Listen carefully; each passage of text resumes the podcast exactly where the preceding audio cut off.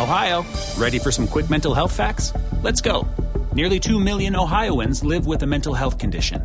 In the U S, more than fifty percent of people will be diagnosed with a mental illness in their lifetime. Depression is a leading cause of disability worldwide. So why are some of us still stigmatizing people living with a mental health condition when we know all of this? Let's listen to the facts and beat the stigma. Ohio, challenge what you know about mental health at beat the stigma dot org.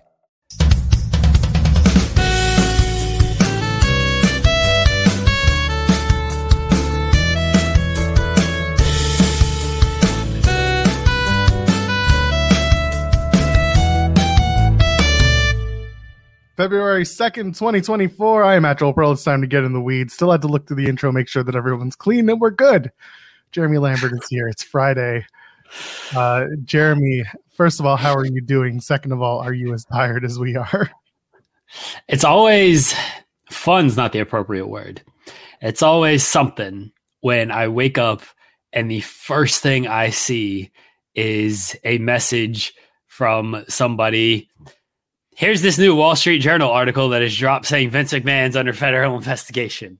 Like, ah, it's going to be one of those days, huh? We're doing this at eight a.m., aren't we? This is this is what we're doing today. So, uh, yeah, it's uh, that, that was my wake-up call this morning. I looked at my phone, I saw that, and I was like, well, time to go to work, I guess. Then I listened to a Dante Martin interview, and I listened to an R-Truth interview, and, uh, you know, had had a day already. There we go. I had to update those things. Uh, yeah, I, I I woke up and got the kid to school, and uh, next thing you know, I am looking at my phone, and I'm like, oh, that's a Wall Street Journal. Oh, that's a federal investigation. Oh, I have to change everything on the show. So for those who may have been up at midnight Eastern, uh, the original thumbnail, the original talk was going to be the John Laurinaitis uh, statement from his lawyer. We were going to start there, and I didn't think we were going to spend all that much time on it. Maybe, maybe a half an hour. Because it's just you never know where the conversation's going to go. That's true. But I kind of in my brain, because I do like to kind of time out the show a little bit. I had allotted about a half hour, maybe forty-five, on the John Laurinaitis conversation, and then seven thirty rolled around, and I was like, well, no, the entire two hours just got shifted away from. Well, well we're going to talk about the, the the John Laurinaitis update and what came from that. But now, obviously, things have changed completely because we went from discussing a lawsuit to now a federal investigation, which changes so much of this conversation and so much of the potential outcome of this case with Vince McMahon. Uh, to to give some background, I guess, on on this, we are scheduled to be joined by Davey Boy Smith Junior Uh, that was supposed to be at ten o'clock. Uh, obviously, he's not here yet. Uh, if he if he shows up, you know, we, we were scheduled to have him on Wednesday and then didn't happen. M L W, we, we tried to do a make good. If he shows up in the middle of our conversation, we will pause our conversation and do the interview. Uh, so I just want everybody to to know that if there's this weird transition phase there, that's what that is. Um, but we're not going to sit around and try to kill time and hope that he shows up. And then we sit around and we kill time for three hours and never shows up. So yeah, if we have a kind of a weird transition there, that's what that is. Uh, Joel, do you want to do the, the, the plugs and all yeah, of that stuff? Get them out of the way. Uh, Leave it. Th- There's no other way that I can do this. Leave a thumbs up. And of course you can uh, subscribe to us here on the channel. We're fifteen thousand strong here on Fightful Overbooked. And of course, you can donate a super chat. Any amount, get your question or statement right on the air. Uh, the topic of levity is something that we take very much for granted on this program, and we still have Jeremy's uh, Jeremy's plan on the table. Two thousand dollars, everybody. Two thousand dollars, and I'll get shot with a Trent gun. Not, not on Monday, because I'm already getting messages. Not on Monday, because uh, I'll go ahead and put this out there now. Monday, one, we will be on main channel. Um, and then two, we are scheduled to be joined by, um, we are scheduled to be joined by Tim Marchman of Vice. Uh, he was the one who reported on the, the John Laurinaitis news. He's scheduled to join us on Monday. We will now have a lot more to talk about with Tim, uh, but he's scheduled to join us on Monday. I would rather not be under the influence of a Trank dart uh, if we do that conversation. Cake is so, one thing. A drink dart is a completely different yeah, thing. Yeah. A cake, even, you know, a very serious conversation. And let me do this with cake on my face. Uh, even that would be a little, a little strange. Um, but a drink dart certainly would be, would be something else. All you got to do though, is two thousand dollars. And another thing, I'll, I'll go ahead and put that, put this out there. Uh, we did, we mentioned our Royal Rumble winners earlier this week on Monday. Um, Darren got back to me and it, he got his shirt sent.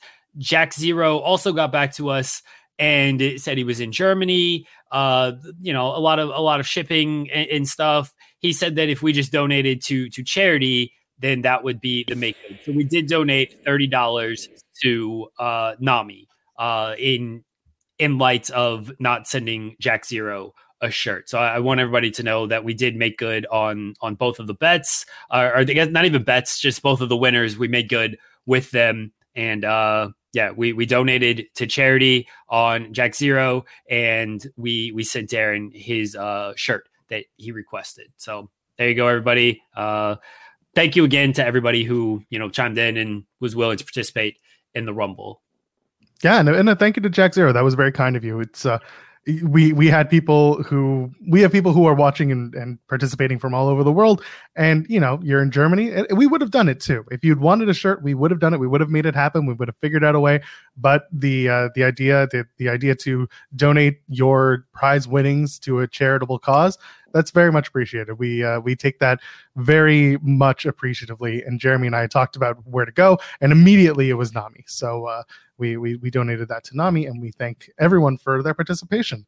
Uh, so in addition to the potential of Davey Boy Smith Junior joining us, maybe potentially, uh, Cam Hawkins is also on call. He's someone that he has the link. He knows that he is welcome to join us. He'll sneak away and come and hang out with us for a little bit. Uh, plenty to talk about in Cam Hawkins' world between articles for The Ringer, appearances on the Royal Rumble Press. Uh, clearly that's going to be a, com- a topic of conversation now more than ever. He's also going to be appearing on the Fightful Roundtable in a couple of weeks with uh, Shaq, along with Brandon Thurston and John Alva. Those guys are going to talk about the, the entirety of the Vince McMahon uh, lawsuits. There's now a, a federal investigation.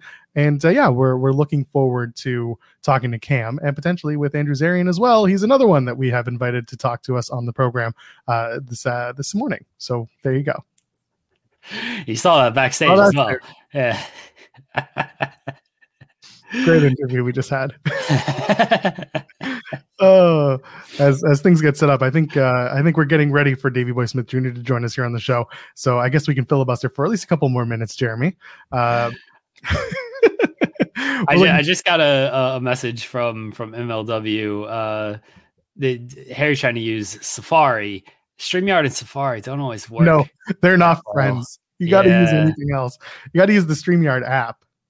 I didn't. Is there a StreamYard app? There is an app. Yes, oh, I didn't know that. I never do it on my phone, so I never, I never uh, know what to, to use on the phone. I feel like I, I feel like I use Safari. I just open the link through like Twitter if it gets sent to me. So that's how it goes for me on my phone. Yeah, yeah, and, and it usually works. But if you're using Safari, sometimes it's a real pain in the butt. Ah, uh, okay. But we're going to get into it real soon. There you go. Uh, we can. So maybe we don't have video, but we can yeah. at least try and bring him on with audio. Let okay. me get him a real quick introduction. Joining us now, he's going to be uh, participating in M L W Super Fight this Saturday on Triller Plus. He's going to be facing one called Manders. Very, very excited to welcome onto the program right now the one and only Davey Boy Smith Junior. Hello. Can we hey, hear can you? guys hear me? Good morning. Buongiorno. Good morning. Yeah. Okay. I'm, I'm good to go. My apologies on that, guys. I, uh, these apps and everything, but my, uh, my phone always wants to use the Safari app or the Safari browser as a default. And then, uh, I don't know, I, I did download the app and it's, it's, uh, working now. So here we go. Oh, there you go. I'm glad the app worked. That was something we mentioned when we were getting set up. That's great. No uh, Harry, first off, before we jump really into thing, how are you feeling after, you know, all, all the, the health last year, the health issues? How are you feeling physically?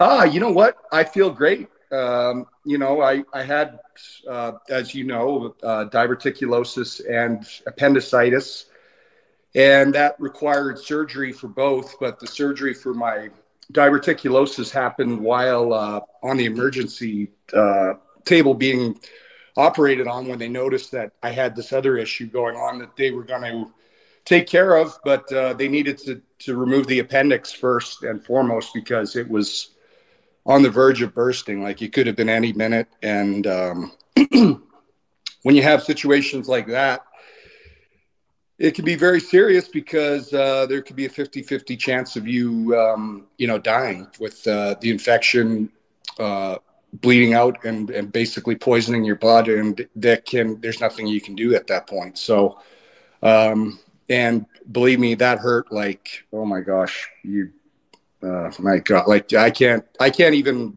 uh, begin to describe the, the pain that was associated with that. And, uh, but you know what, uh, it took a long time to recover, and there was nothing to speed up the recovery, but I'm back at it. I had a very successful um, brief tour of All Japan Pro Wrestling earlier this year, uh, going into the new year.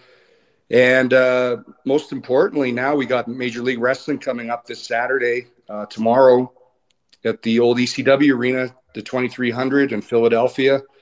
I'm taking on one called Manders. And uh, this is my comeback match to Major League Wrestling. And uh, I'm looking to... Uh, take off at where I where I left off, and that was being the two thousand twenty-three Opera Cup winner two times. And um, Mister Saint Laurent and myself, we've got our eyes on the gold. So I'm back, and I'm very excited to be back with Major League Wrestling. And I'm most importantly uh, thankful for my health to uh, be able to compete again. I'm glad to hear that you're feeling better. I'm very excited that you'll be returning to M L W this weekend. You were supposed to face Alex Kane back at Slaughterhouse last year, but of course your uh, your health situation took you out from that. But I want to talk about the no ropes catch match that you two had on M L W Underground in twenty twenty-three. Talk to me about putting together a match like that, because it's uh, out of the realm of the the regular possibilities in wrestling. Absolutely, you know, um, and that was the match I was victorious in, of course. So uh, you know, Alex Kane, take nothing away from him; he's a great competitor. But, uh, you know, these are, uh, that's kind of my route, my style, you know. So when you have the ropes taken away from the ring, there are no rope escapes, right? So uh, there's another plot uh, uh, element, uh, you know, into one of these matches, in that there's no ropes and there's no turnbuckles. So it's definitely going to take away any high-flying uh, offense or aerial, because you're not able to use the ropes. You're not able to use the ropes for an escape. And not only that, you're not able to use the ropes for safety.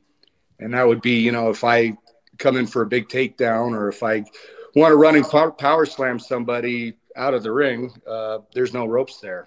And we've seen that where guys get nailed and they tumble and they spill out to the floor and, and hit. So there's no, um, there's no protection there as well. So, you know, it's a, it's an area that you have to be very aware and very uh, careful with. And this, are right there too. So um yeah, definitely not you definitely need to know your surroundings and your atmosphere and where the dangers are in those types of matches, and that's where I really thrive at. Um so you know, we'll see if two thousand twenty-four is going to bring that uh bring that about again this year. Oh, you're you're with the the W T F, the World Titan Federation, and M S L. They've had trouble collecting the gold from Alex Kane. A lot of people have stepped up to Alex Kane and from the W T F and have not been able to win gold, and even tag team not been able to win gold from uh, Josh Bishop and, and Tom Waller failed to win the tag team titles. Can you promise yeah. that at some point the W T F is going to get some gold around their waist? Well, let me tell you this. I can, I can promise you that the only thing that's separating W T F and uh, Major League Wrestling gold, the only thing that's separating those two things from each other is just time. And it's only a matter of time until, well, like I said, I'm stepping back into the ring tomorrow evening, and uh, I'm looking at using one called Manders as a stepping stone to the gold. But all that being said, he's a great competitor. I'm not taking him lightly at all. But, uh, uh, you know, under Mister Saint Laurent's new managerial skills, I believe that sky's the limit, and we're on a rocket ship up there. So, and as far as Alex Kane is concerned, he's just a thief. You know, he's uh, he's he's he's stealing gold. He's he's using the gold he has is pyrite, and that's the thieves' gold. Uh, if you look up gold, and uh, he's not actually wearing gold, and it's it's gold that he's stolen. You know, and that's that's his that's his type of uh, his his type of personality, and he'll do whatever it takes to win, and that's means by cheating. Mister Saint Laurent and myself, we do everything the legal way and uh, the proper way. So, um, but we're, we got our eyes on the goal, believe me. What do you make of the, the W T F and kind of the throwback spoof tropes that they, they've been doing as someone who has grown up in the business and was probably privy and, and saw a lot of these things firsthand? Oh yeah, it's great. You know, um, like I said, when, when I return back in two thousand twenty-four here, uh, you know, sky's the limit, and uh, you got Filthy Tom Waller, myself, Mister Saint Laurent. You know, we're looking at um, recruiting some other members possibly for our group, but you have to pass the tests, and you got to, um, you know, you got to be at that standard that we're at. So, um, but it's it's uh, it's a great group to be a part of, and um, we're going to take uh, M L W by roughshod this year. Is there anyone in mind that you would like to add to W T F? Well, uh, we're going to keep that as a little secret, but we definitely got our eyes on a few on a few talent. Well, we're here for the scoops. You can give us all the information you want to give us here. We definitely have our eyes on some, on some other talent, believe me. I want to I want to know what the test is. Do you have like an old like W W F trivia game that uh, they need the, the nineties knowledge so they can do the hotline bits and the, the A O L bits and all this stuff? No, it would it would come a lot more down to them being able to survive the test of uh, some of the workout conditioning uh, classes with myself and with uh, Mister Tom Lawler. Oh. They have to be able to perform the Carl Gotch um, uh, deck of cards routine, and also not only do that, but uh, perform a three-minute uh, back bridge as well. And um, they also uh, – they have to have, uh, you know, quite a criteria of their background and in history and what they've accomplished so far. But if they're able to uh, to pass our physical examination, and certainly we know that they have the, the brains to do it because they've been uh, appointed by ourselves and they know that we're the best too. So that's not certainly an issue, but um, it's more the physical aspect. And once that they can pass that through, maybe, just maybe, Mister Saint Laurent will give them the A O K. Arguably someone who would make a good addition to W T F if they were ever available is a former tag partner of yours, Lance Hoyt, currently known as Lance Archer. Let's talk about Lance Archer for a second. And I want to ask about Global Force Wrestling. Hey, I, I, I said I wasn't going to talk about any guys that we're looking at. Oh, no, that's fair. That's fair. Hey, hey, we, we may or may not have been looking at him. Huh? So let's put it, but well, yeah, yeah.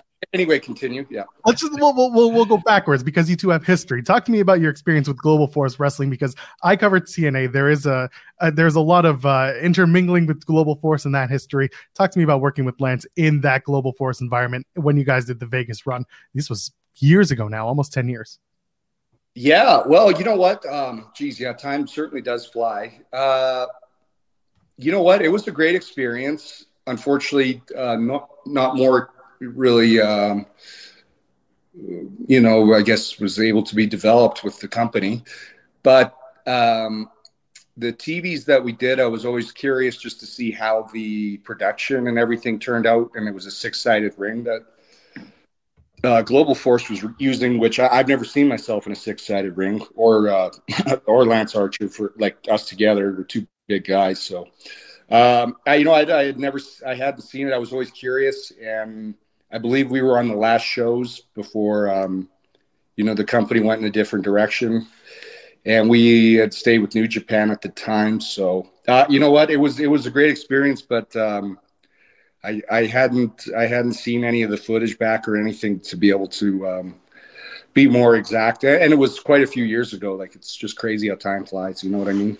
Well, you mentioned not uh, not having worked a six-sided ring before. When T N A came back, a lot of the talent said we don't want to bump on a six-sided ring. Was that your experience? How was the six-sided ring experience for you? From what I, you know what, honestly, from what I recall, it was it was it was it was okay to to just move around and, and land on and, and fall on and take bumps in. Uh, it was just confusing because of where the turnbuckles were at. So you're when you're throwing a guy off the ropes, you're not trying to throw him off straight from those ropes. You got to like angle forty-five degrees, if that makes sense, to the, the to the I guess adjacent or other side that's going to be looking directly at you, but it's going to be on an angle. So that was definitely confusing. And then it was like you got four sides of the ring to cut the ring off, right? But now you got six sides to to cut the ring off from your opponent from uh, making the tag. So in those instances, it was harder to cut the ring off and, and you know, keep the uh, whoever the competitor is on your side of the ring when there's an additional two sides to each one. So four being six. And uh, a little confusing, but I don't remember anything um, painfully bad about the ring. It didn't, it didn't break with us in there. So that's, that's a good thing. Got a lot of weight, a lot of big guys in there. I want to ask about Bloodsport, because for people who don't know, I mean, Davey Boy's Bloodsport legend, Karrion Kross, Tom Waller, Josh Alexander, defeated all of them, got the one loss to Moxley, but otherwise pretty clean record at Bloodsport, six and one. Bloodsport, I assume, coming up uh, at WrestleMania weekend. It's for WrestleMania weekend. Have you talked to Josh about being on this Bloodsport? And if so, is there anybody in mind that you'd like to face? Yeah, that's a great question. Uh, you know, honestly, I I have not spoken with Josh about this yet, but I am going to be under the assumption that I will be participating in the Bloodsport coming up this year.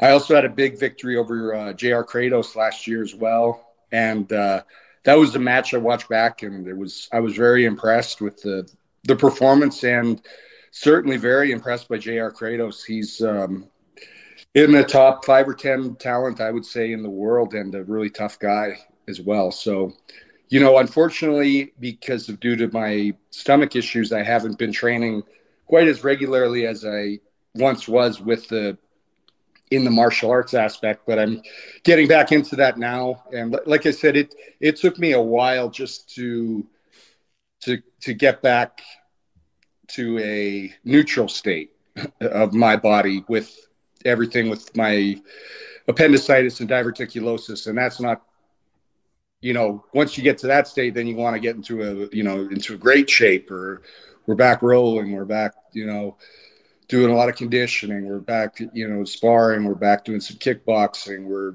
flipping tires. We're, you know, doing this and that. So it, it took it's it took quite a while to get um, to back to a, just a neutral state. But I, that being said, I'm not going to say I've taken anything away from myself. Uh, I'm back and, you know, better than ever. So um, I do presume or believe I will be, or I have faith. I, I won't say I believe, because that entails be lying. So I have faith that I will be at the two thousand twenty-four Bloodsport event um, coming out in WrestleMania weekend. I do not know of an opponent due to not knowing the, the details yet, but there's there's a lot of great talent out there. There's one guy that I've trained with and sparred with and wrestled with for years uh, and been a dear friend of mine named Eric Hammer, that's been on a lot of the Bloodsport events in the past. And uh you know, him and I, we'll just shake hands and may the best man win. But uh, it would be uh, a great competition and, and great uh, match to go up against a caliber athlete like himself that just um, people just don't know quite about enough about uh, him. But he's he's a top notch, uh, very highly skilled grappler, strong, big, about six foot five, in great shape, and uh, um, A, a, a super good, awesome dude as well. So, um, you know, he would be somebody that I might look forward to uh, stepping in the ring with for Bloodsport. Someone who is not underrated and that you've had the opportunity to face is Nick Aldis. And I don't know if yeah. you know this, you had his last singles match before he went to W W E. This was in Chillicothe, Ohio. Talk to me about working with Nick Aldis, who is uh, I, I did that to Pop Jeremy because he's a, an Ohioan, so he, I wanted to show that I knew the name Chillicothe. Anyway, talk to me about working with Nick Aldis, because he is a talent that a lot of people have put over. And did you know that you were going to have his last singles match at the time? You know, that's funny that you mentioned that, because that was my last uh, singles match as well, like actual singles match up until this coming uh, tomorrow with one called Manders, because uh, it was shortly after that was I was supposed to come in for Major League Wrestling and challenge uh, Alex Kane, and this this happened with my stomach. So, um, and you know, I, honestly, at the time, I was wondering to myself when I was sitting in emergency if that was going to be my last match ever, because I I I was uh, told of the severity of my stomach issue and having diverticulosis and appendicitis, that, you know, there's a chance of this bursting and you and you dying, you know. So that being said, uh, Nick is a fantastic athlete, a great, great wrestler, real throwback to what I think that the old school and traditional um, heavyweight in professional wrestling is all about. He's certainly a man that carries himself with class and honor. And um, unfortunately, I was on the short end of the stick the last time we met in the squared circle, but um, hey, you know what? Maybe, maybe again someday we'll have uh, we'll have round three, uh, because round one was I lost the Stu Hart Heavyweight Championship actually to Nick in um, for Dungeon Wrestling in October two thousand twenty-two at the Stampede Pavilion, and we were actually setting up for um, myself and Nick for a rematch for the Stu Hart Heavyweight Championship, and everything happened with my stomach. And not only that, he was being rehired by W W E, but it was going to be his last um, his last match again with me, uh, wrestling for Dungeon Wrestling. And then this happened with my stomach. So they, unfortunately, those, the, you know, that just got canceled altogether, which uh, I was bummed about. But, um, you know, what can you do? These things happen. And, um, you know, it would have, uh, it was kind of like something we were really building up to, you know, for an entire year. Like the Calgary fans were seeing me, uh, you know, come back, and we're rebuilding the territory here. And uh, a year long kind of storyline with myself and Nick. And I'm going to, you know, in theory or hope that I dethrone him with the Stu Hart Heavyweight Championship. And uh, this happens with my stomach. And, you know, on the other good luck side of things, um, Nick gets, you know, he gets hired by W W E, so it, it didn't happen. But that was a match that I was I was really bummed that uh, didn't, due to my stomach. And of course, the title match with Alex Kane. And um, you know, in life we stub our toe, but we gotta, um, you just gotta be like a, the the sharp knife in the wind, just let it blow past you sometimes, you know, and uh, just keep moving forward no matter what. So that's what I'm doing. But yeah, Nick is a great talent, and wish him all the best. Well, before we let you go to go finish uh, getting ready for one called Manders at M L W Superfight this Saturday, there's a little game we like to play on the show. It's called Partner, Promo, or Punch in the Face. I'm going to give you three names that you know well, and you're going to pick which one you want to partner with in a tag match, which one you want to promo with in the ring, and which one you want to punch in the face in a singles match. Are you ready for your opponents? Yes. Never been more ready. Let's Here we go. go. Your three people: Tyson Kidd, Lance Archer, and Grado. Davey Boy Smith Junior Partner, promo, punch in the face. Uh, okay, so partner would be Tyson Kidd, or if he if he's not able to with his neck, it would be uh, it would be promo. Um, with Lance Archer, yeah, I go with partner. Um, then what was the last one? Was Grado? Grado. Uh, punch Grado in the face? No, I I give him a. I give him a gentle slap and then a hug, you know. Uh, but but no, you know what? Honestly, a, a promo. I'll go with promo with Grados. I think that would be pretty entertaining. I love it. Perfect. Jeremy, you want to lead us out?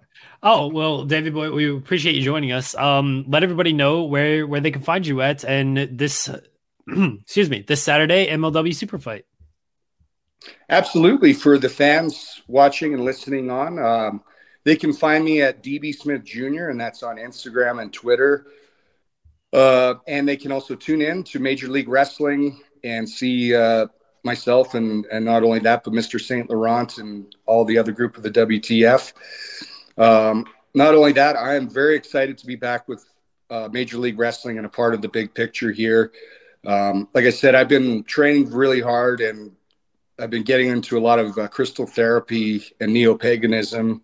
And I believe that this has really augmented my spiritual side, which is helping my performance in the ring and in the gym as well. And Mister Saint Laurent is helping uh, guide me there as well, too. So fans tuning in, I hope that they do check out Major League Wrestling uh, tomorrow at the old uh, E C W twenty-three hundred Arena, and one called Manders. We got a hoss fight on our hands, and uh, I know that he's dangerous and he likes to be hit, and uh, he's uh, unorthodox, but I'm in there uh, I'm in there for the long run with him, and uh, I'm planning on slapping on one of my submission holds, procuring one of those uh, joint locks or a crossface or the sharpshooter, and may the best man win. And thank you guys for having me on. Uh, really appreciate it. And got big things coming up with uh, two thousand twenty-four with Major League Wrestling.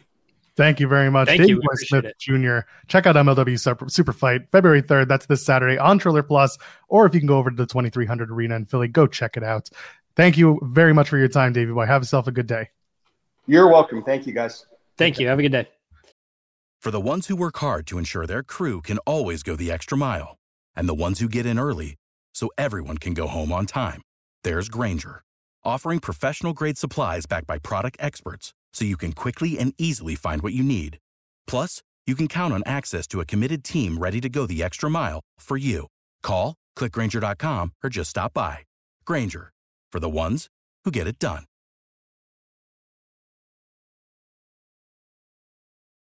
There we go. Do do we want to just just hop right into uh to, to number two? Because uh, as well. Yeah. Let me as well. From The Ringer, we told you he would show up, and he is here. Cameron Hawkins joins us now. You're early for your Fightful Roundtable appearance, Cam. Uh, are you guys ready for a nicer interview? I don't know.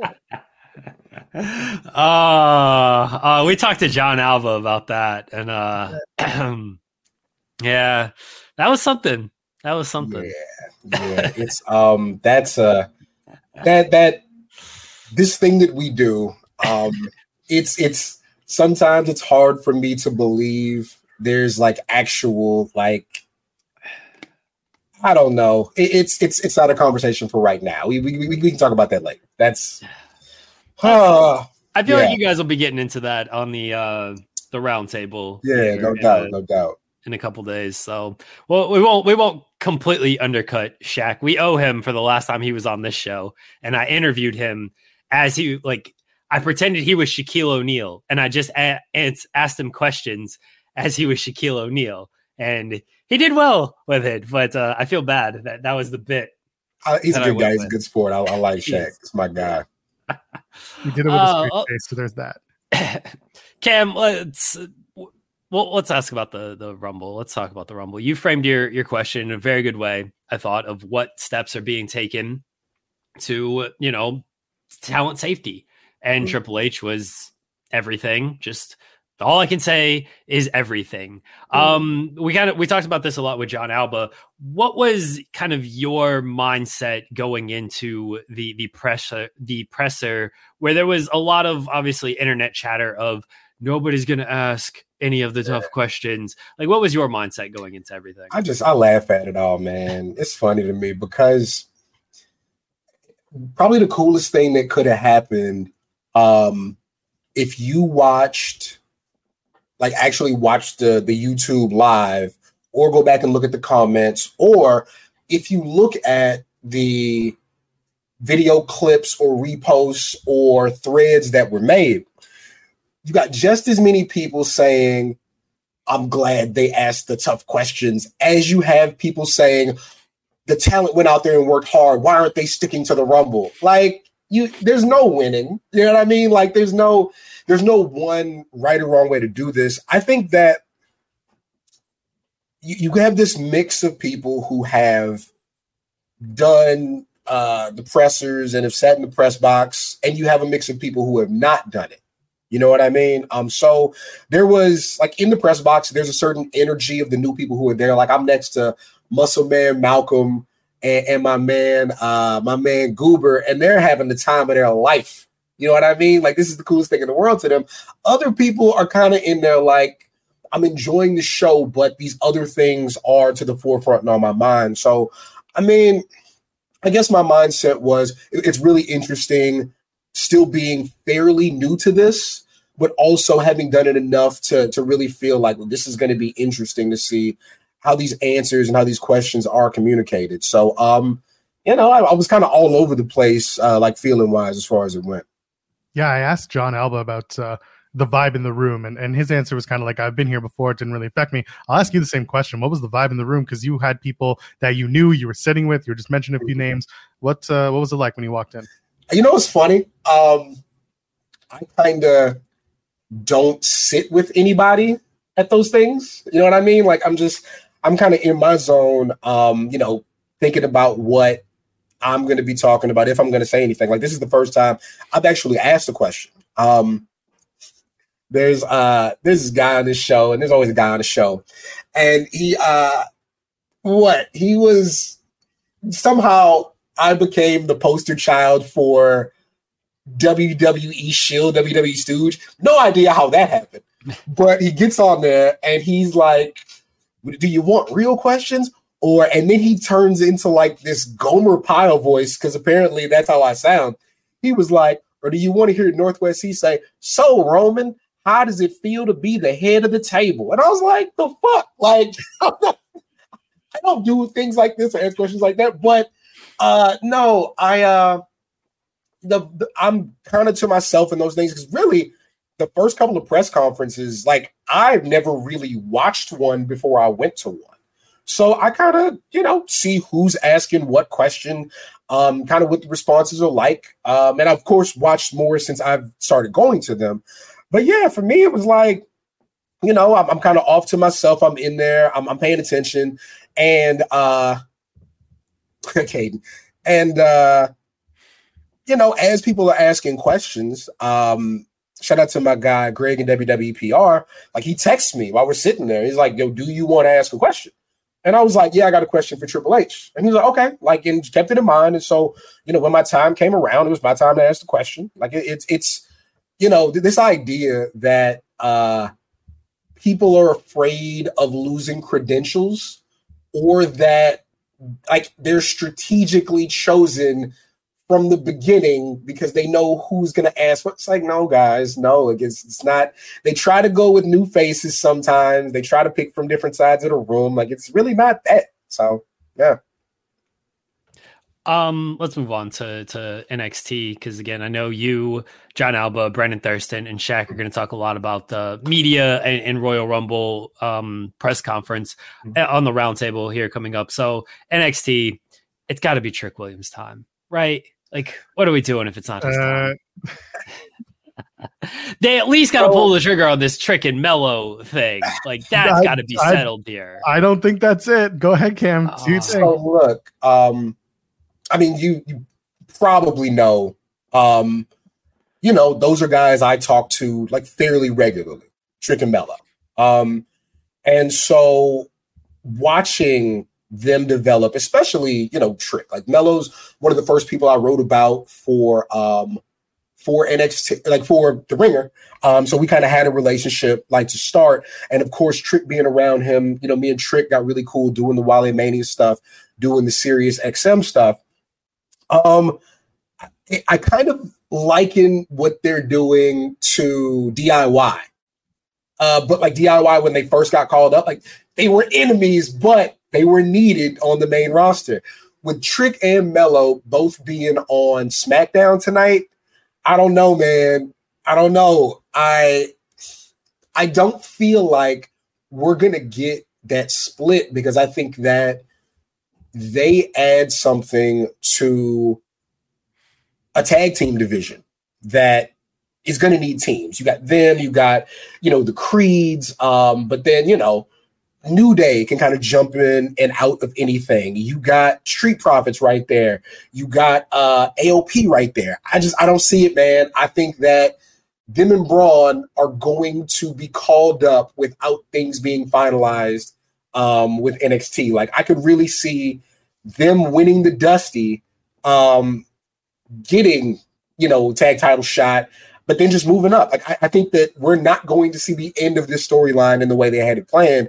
I think that they're seen as vital on that main roster. They got to give me a conclusion to this parking lot angle. Yep. Make something up. I don't care who it is. It can be Axiom for all I care, but you got to yeah, give me somebody. It was Tank Bearhill this entire time. Right? I, man, that's, it's such a fun show, too. N X T is so fun, man. I, I, I really do enjoy that show. Um, I, but I think one of the things they do benefit from is they have a lot of talent, um, you know, really on, on the women's side especially, that they can make their main event or the focal point of their show. Like, me being of a certain age, and I hate to say I called it. I called it is not like my my thing, but weeks ago, I was like, guess what? J C Jane made a Chase U calendar, and that's how they're going to save the school. Oh, of course. And then it happens, and I'm like, yep, yep. Like, this is what this is. Like, I, I just feel like they, they're going to be able to produce not a smoke screen, but they can distract us long enough to where this thing can can be resolved. And again, you're talking to somebody – big Mello fan, big Trick fan. Love how the crowd's reacting to Trick, but man, it, it's as much as I love N X T, there's really not a reason to, to stop and do it in N X T. Like, Trick does not need a six-month title reign, year title reign, three-month title reign in order to make him more prepared for the main roster. I think what's going to benefit Trick just being around a young vet like Mello, them doing the tag team thing, keep working, keep working, keep working. And when it's his time to be solo guy, he'll be solo guy on the main roster. Like, I really think that's how it's going to play out. So it's funny you say that, because in my brain, it's they win the Dusty Classic. They lose the tag title shot on an episode of T V or whatever special. They do the turn. Then they do the match at Stand and Deliver. And then Trick goes and wins the N X T title while Mello goes up, does his thing on SmackDown. Trick drops it. Trick joins Mello. Then we start the tag run. That can work. That can work. Get there, because we do have to do the parking lot stuff. I get that, like, it's easy to just kind of smoke and mirrors and way, you know, be like, yeah, no, it's the parking lot monster someone said out there, and it's like, yeah, you could do that. But to me, there's at least a longer story about kind of like what you said with D I Y with, with Gargano and Ciampa, was that they they hated each other for a period and then they got back together because they're like, nah, we can do this better as a team than apart. You'll see success individually, but when we're a tag team, things are better. Let them have a little animosity. I do like that there is a fluidity, though. Like, like even with what I said, I like that there's a fluidity between SmackDown and N X T. Like, Trick came out to save Mello, but it was still tension between them when he did it. Like, they did not ignore what was happening in their main story. Man, I just... For, for it to go this long, for Mello to actually turn on Trick, I'm just like... They're, they're so close to the edge that I really think it's going to be a technicality. Like, Mello is, of course, about himself, and there's a self-centeredness. I mean, again, it, it, it's the young Shawn Michaels Diesel story, right? Um, there's a a level that the, the, the larger athlete can get to um, that would, in a way, um, make character-wise, make the other talent feel outshined. Um, the way the crowd's taking, uh, you know, to Trick. Boy, I tell you what, if you give, again, Trick is ultra charismatic, nicest guy you ever met, gives a damn, works hard. Man, you put that that down south Memphis beat behind somebody, and it just adds so, it's so perfect. It's so perfect. Like, yeah, yeah man, um, I love those kids. I really do. They're great. Uh, Caden is asking, thoughts on the wolf head? All right, so we uh, shout out to my man Cassidy Haynes from uh, Body Slam. Uh, so you you send this tweet real quick. So apologies to cut you off. You send this, and it's just like, my man Cass dropped me off at the airport. Yes. I didn't have to read the rest of it. You just I knew. knew. I knew the Cass you were talking about, and mm-hmm. I knew this story was true. Didn't matter yeah. what this story. You could have put anything after this. I was like, yep. That checks out. I'll tell you a Cass story after after you finish up, but go ahead. Yeah, you can. Um, and it's funny. You should have seen Jordan Grace and all three hundred sixty-two of those muscles looking at that damn wolf's head in the back seat. Like, what is this? So I kid you not. Um, we found some free parking um, because parking was like seventy-five dollars in Tropicana, right? Found some free parking outside a restaurant. We're walking toward the stadium. And as we're walking, like, we're passing by like a couple of buildings, there is a shopping cart that clearly belongs to a houseless individual.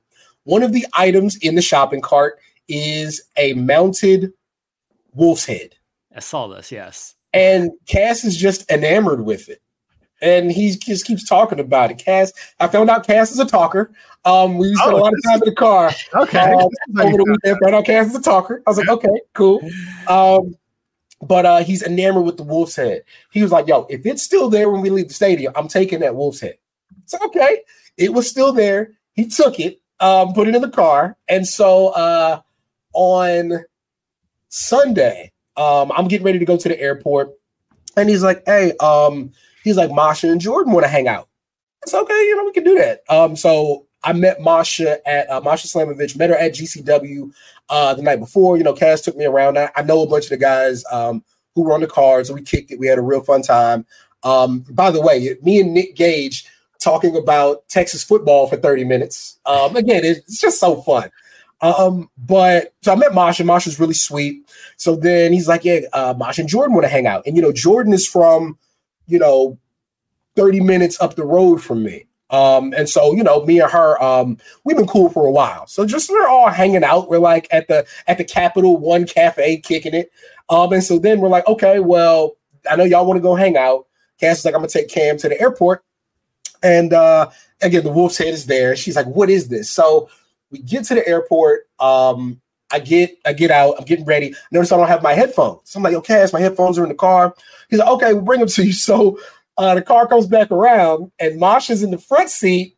And I see Cass, like, all right, thanks, Cass. He pulls up just a little bit more. And I swear, you would have thought Jordan was Obama. The way, like, the dark tint window rolls down, that is the, oh, God, that is the head. The way the dark tent window rolls down and Jordan in that big ass arm hands, hands me the headphones. And I'm just like, this is the perfect exclamation point on the weekend. So yeah, fun times, fun times. So Cass was at uh, my wedding and photos got posted on Facebook and everything.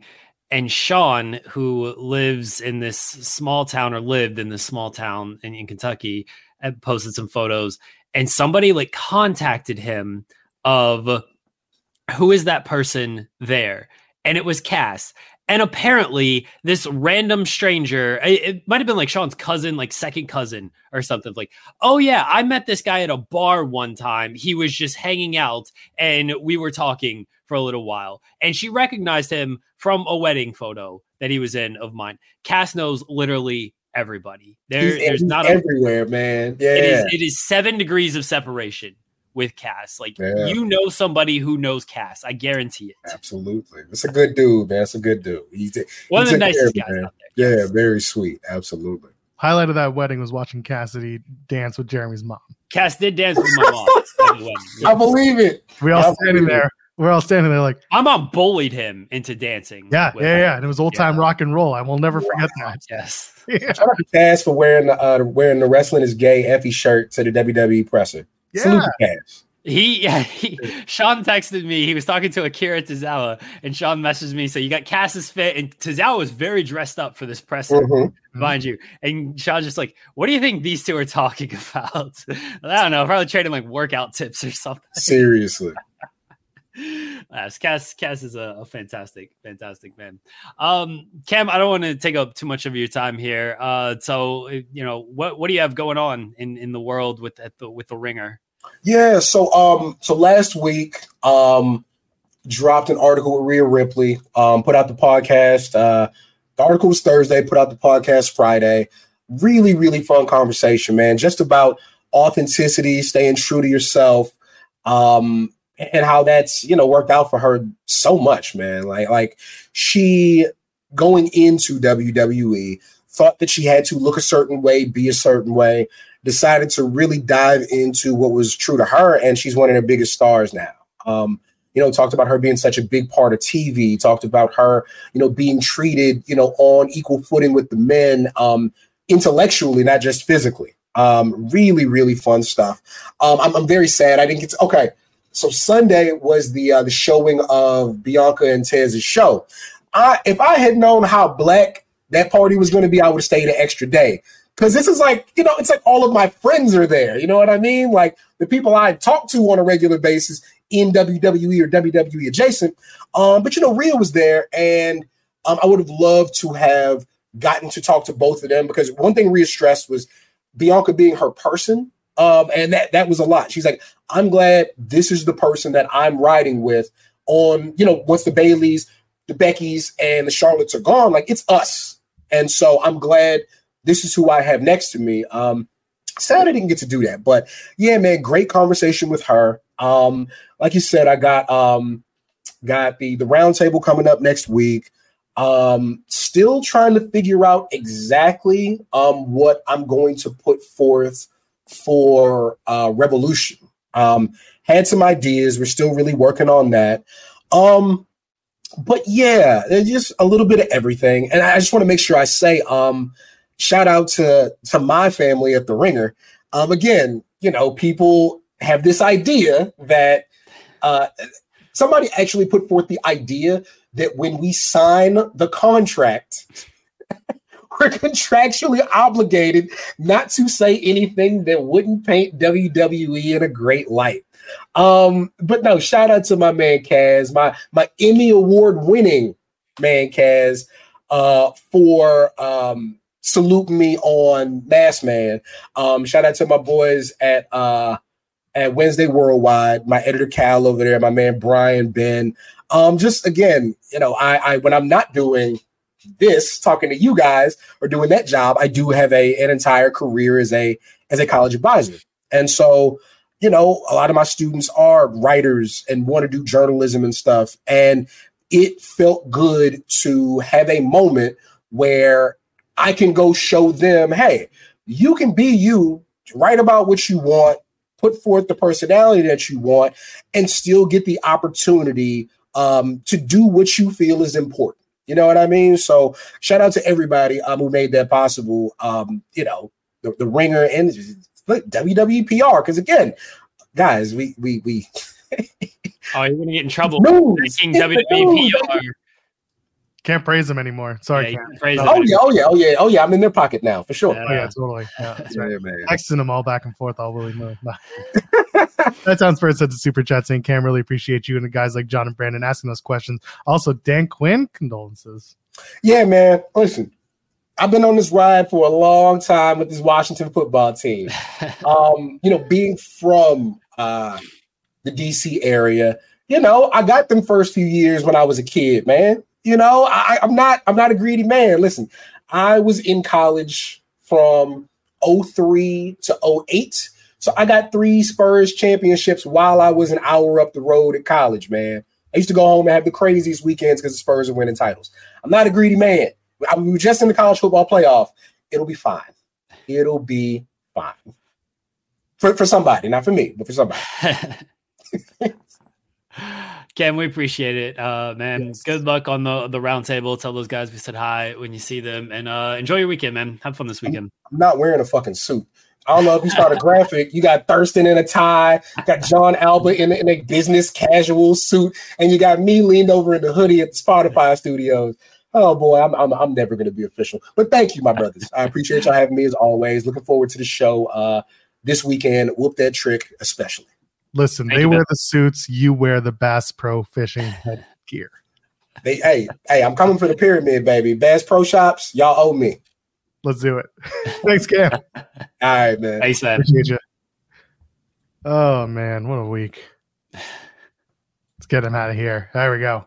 All right. Uh, during, during the last interview, uh, Pro Wrestling Podcast, Dave said, I uh, love you guys. We love you, too. Appreciate you, Dave. Thanks, Dave. We appreciate it, man. Hope you're doing well. Yes, we do. What a – okay. Well, our, our first hour became uh, very different from what we expected.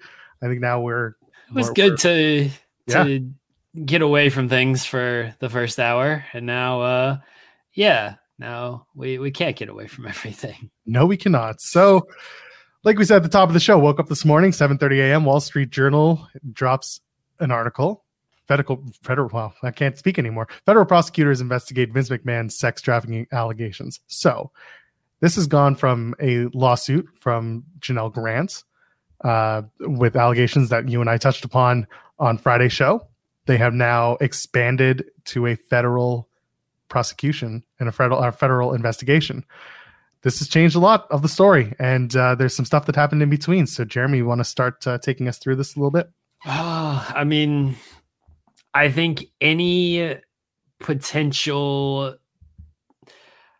potential that it might get settled now feels a little less likely, which I think is a very good thing, because that I think that was probably the fear of a lot of fans, um, is that, oh, they're just going to settle this and it's going to, like, like it was last year, I guess two years ago at this point, in June twenty twenty-two, they settled, it was swept under the rug. Vince came back, all this stuff. And, you know, it, it was a big deal, but we almost stopped talking about it.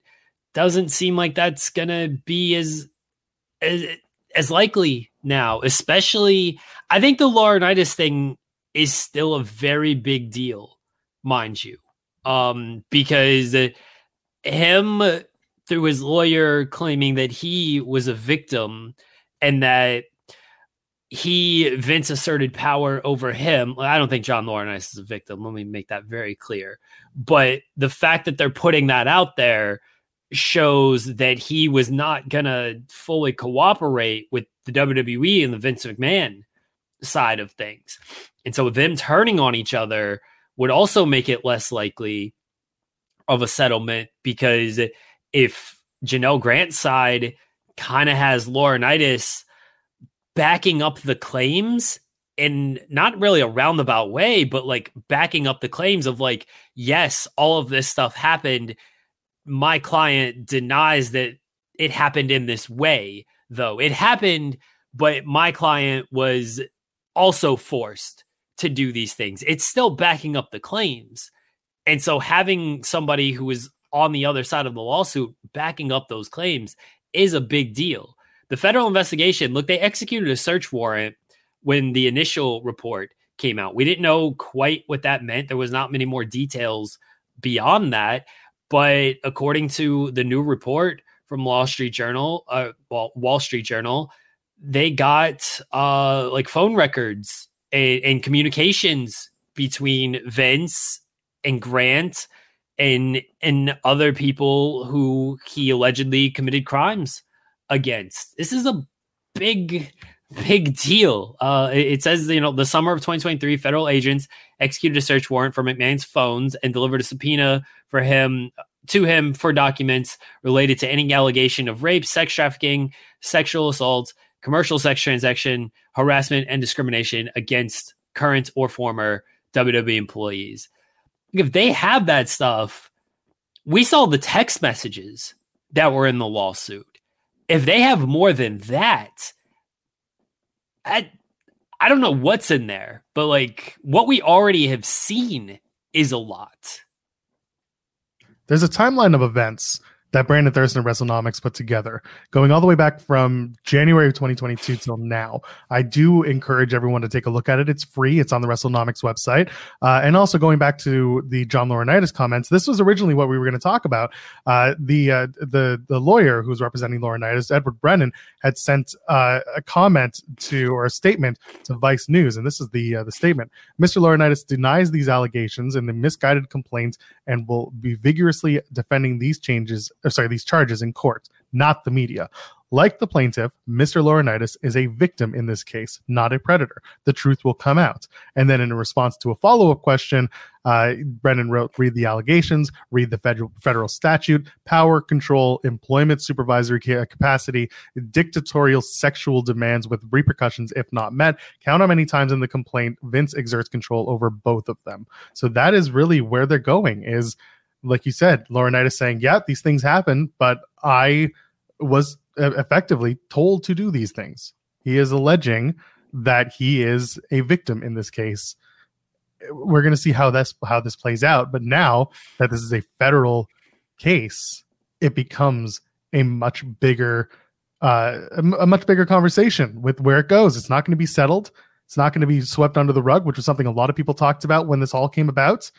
There will be an ongoing investigation. There will be ongoing information that comes out, and it won't just be we're done after this. We we don't know if it's not going to be settled. It's, there's still a very real possibility that it does get settled. Um, you know, I, but the more stuff that just comes out, you know, when when the first report came out, June twenty twenty-two, it came out We all talked about it. And then it went quiet for a little while. Not much happened. It ended up getting settled in January, I think, is when he settled with uh, Rita Chatterton. Um, and then January was also when he forced himself back into the board uh, and, and got back on the, the W W E board and everything with that. But it was still pretty quiet after the, the initial June report. This is the initial report came out Thursday, and look how much has happened since then. We've had Vince resigning. We've had sponsors pull out. We've had another report. We've had Johnny Ace issuing a statement. Johnny Ace went real quiet when the initial report came away. We haven't heard from him since the initial report came out and he was let go. And, you know, he's coming out and giving this statement out. Janelle Grant's lawyer is talking on various interviews. She was on News Nation. Um, some, something that I listened to. She said that, you know, she's being bombarded with, with people who maybe want to come forward or willing to come forward with this. Like there's, I don't think this is going to go quietly. That doesn't mean that it won't be settled, because obviously I think that W W E is certainly going to look to settle all this, because they don't, I'm sure don't want to go to court over this. It, based on what's alleged in that lawsuit, based on just everything we we know so far, yeah, W W E doesn't want to go to court. And they got money. They can put a lot of resources behind it. Um, and, and listening to Ann Callis is the, the name of Janelle Grant's lawyer. Uh, she was asked when she was on News Nation, like, is Janelle Grant ready for the, the scrutiny that's going to come with this? Because sadly, people are still going to be on Vince's side. Public people, they, like not, I don't know about public figures, but I'm saying like generalities of people are going to still be on Vince. We see it sadly in, in our chat. You know, mo- most of you are very, very good, very cool. There's some people who come in here and still say, like, none of you guys would be here if it wasn't for Vince. What he, he didn't do anything. Like, wrestling wouldn't exist without Vince. Those people exist. It's it's a sad reality. They exist, and they are going to find no fault in any of this. And they are going to go after Janelle Grant and make it be like she is trying to take down this empire, and she has no place that it, to do this. She has no right to do this. She's going to have to face that in if this goes to trial, and as this continues to be a public uh, a public suit, because it's going to continue to come out, and it's going to continue to um, and it's going to continue to to be a public, you know, just kind of, I don't want to say battle, but a public suit. So she's going to have to face that. Like, Uh, Janelle Grant's lawyer, Ann Callis, said she thinks Janelle will be able to face that scrutiny because she's been humiliated enough throughout the, the year she worked with W W E. It's obviously a different game when it actually all starts does coming out, and then she's constantly being attacked publicly. And that's when the victim, in this case Janelle Grant, might not feel comfortable moving forward and might just end up so, because that's usually how settlements happen, is you throw a lot of money at it, and then the person on the other side decides that the money is better than trying to fight it with these resources and the public scrutiny that comes with a case like this. Yeah, someone in the chat asking what if the victims don't want to settle with W W E, and Jeremy just kind of laid it out. There can be as much money on the table as presented, and they can say no, but at the same time, there comes a point where you can be basically forced, given your financial situation, to take a settlement, because that will pay bills, legal or otherwise, that gets you back and away from this. Uh, again, we don't know what the situation financially is for any of these uh, for any of these uh, plaintiffs. This is going to be this is going to be a, a very strange ongoing investigation, not just because of the content, but also because of the the power dynamic that's at hand. Uh, going back to the John Laurinaitis stuff, I do want to point out one thing. I know that people are kind of looking at him being like, oh, he flipped on Vince and all that. It's worth noting John Laurinaitis was also accused of demoting a W W E talent after she broke off an affair with him. So he's not going to be completely squeaky clean coming out of this. No. He can make a claim that he is victim he is a victim in this entire, you know, in his entire process. And there may be points that, you know, he felt a certain way, and, and that that's understandable. I get it. That's part of the, that's part of the defense.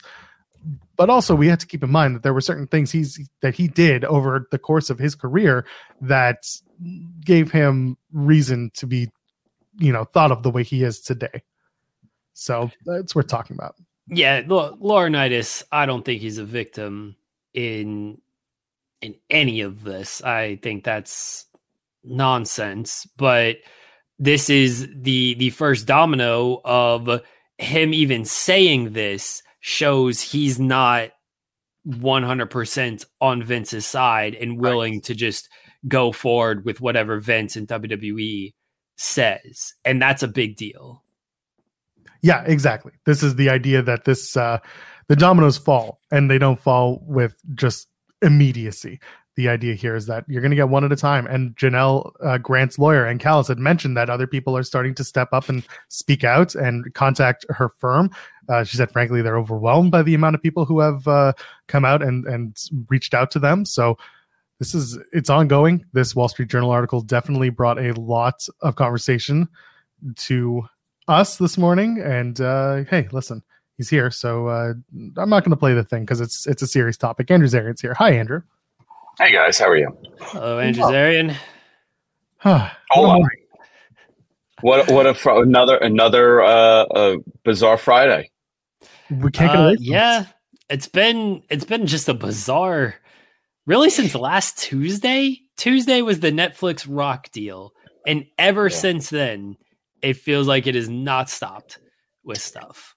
I have not spoken about any of this. I haven't done any shows. I picked the worst time to demo my, my studio. I, I mean, really, like, uh, people are like, when are you doing a show? I'm like, I, I don't know. I got like another week of this I got to do. Well, or, or or the best time, because you can just not speak about any of this. And uh, it's another one. It's it's gross, right? Like it's like I, I know you have to, right? You have to talk about it, but like I'm not posting anything on social. I, I find the whole thing just gross to talk about. Um, I've spoken to Joel, like obviously not on the air, but like through text and like on the phone. We've spoken like my opinion and how I see this playing out, and it's exactly playing out like I said. Uh, the Southern District of New York will get involved once this becomes a federal matter, matter, which it seems like it is. And th- they have a ninety-nine percent success rate in prosecuting. So uh, this is going to get very interesting. And, and John Laurinaitis' statement that he put out to push that he has a lesser role in this, um, and the whole thing that he's also a victim of this, is uh, by the book what any lawyer uh, will do when their client is being charged, possibly charged federally with a crime. You always deflect. You and, I, and again, I don't know. I don't know any facts, right? Just reading this, I just know based on my experience with certain things that I've dealt with uh, that Joel knows. Jeremy, I'll tell you too off the air. Uh, I have. I wasn't charged by anything. Just by the way, not me. I, I'm, I'm squeaky clean, right? Yes. Okay, but I, I know plenty of people, and you don't mess with the Southern District of New York. You, your ass is grass at that point, and it seems like the Southern District is coming in. Um, John Laurinaitis' move to make himself also a victim of the crime is. I mean, I've seen it in five thousand different attempts at, at something like this.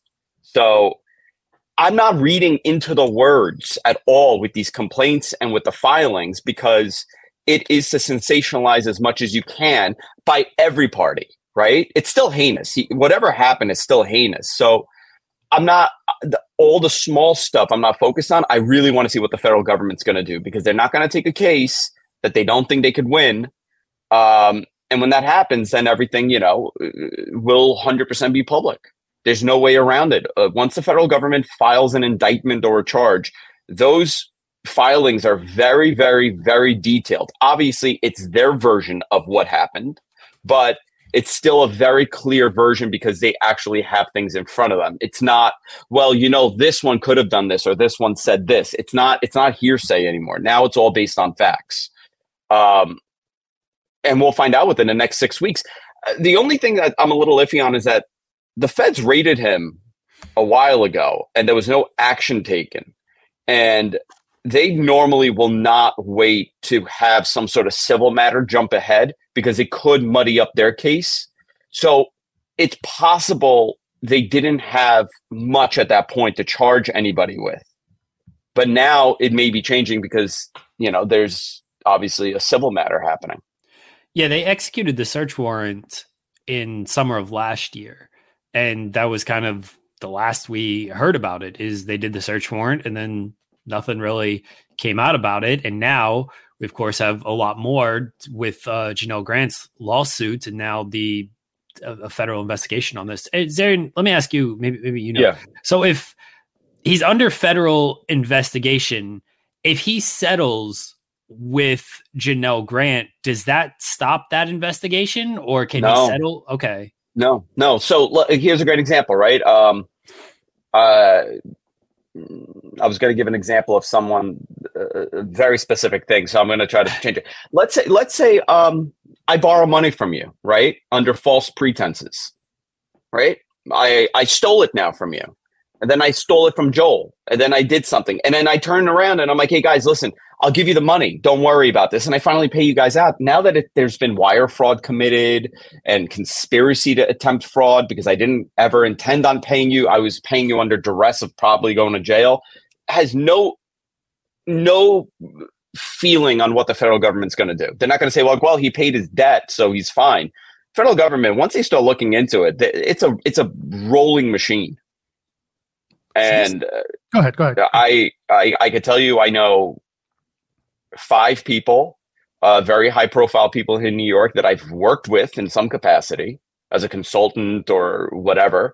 And it's, th- there are multiple attempts by them. One, they drain you financially. They will financially ruin you. It's going to be difficult with Vince, but that is the first attempt because they want the plea. They don't want to ever go to trial. They want a plea deal. Whatever that plea is going to be, because it's a win for them, the prosecutors.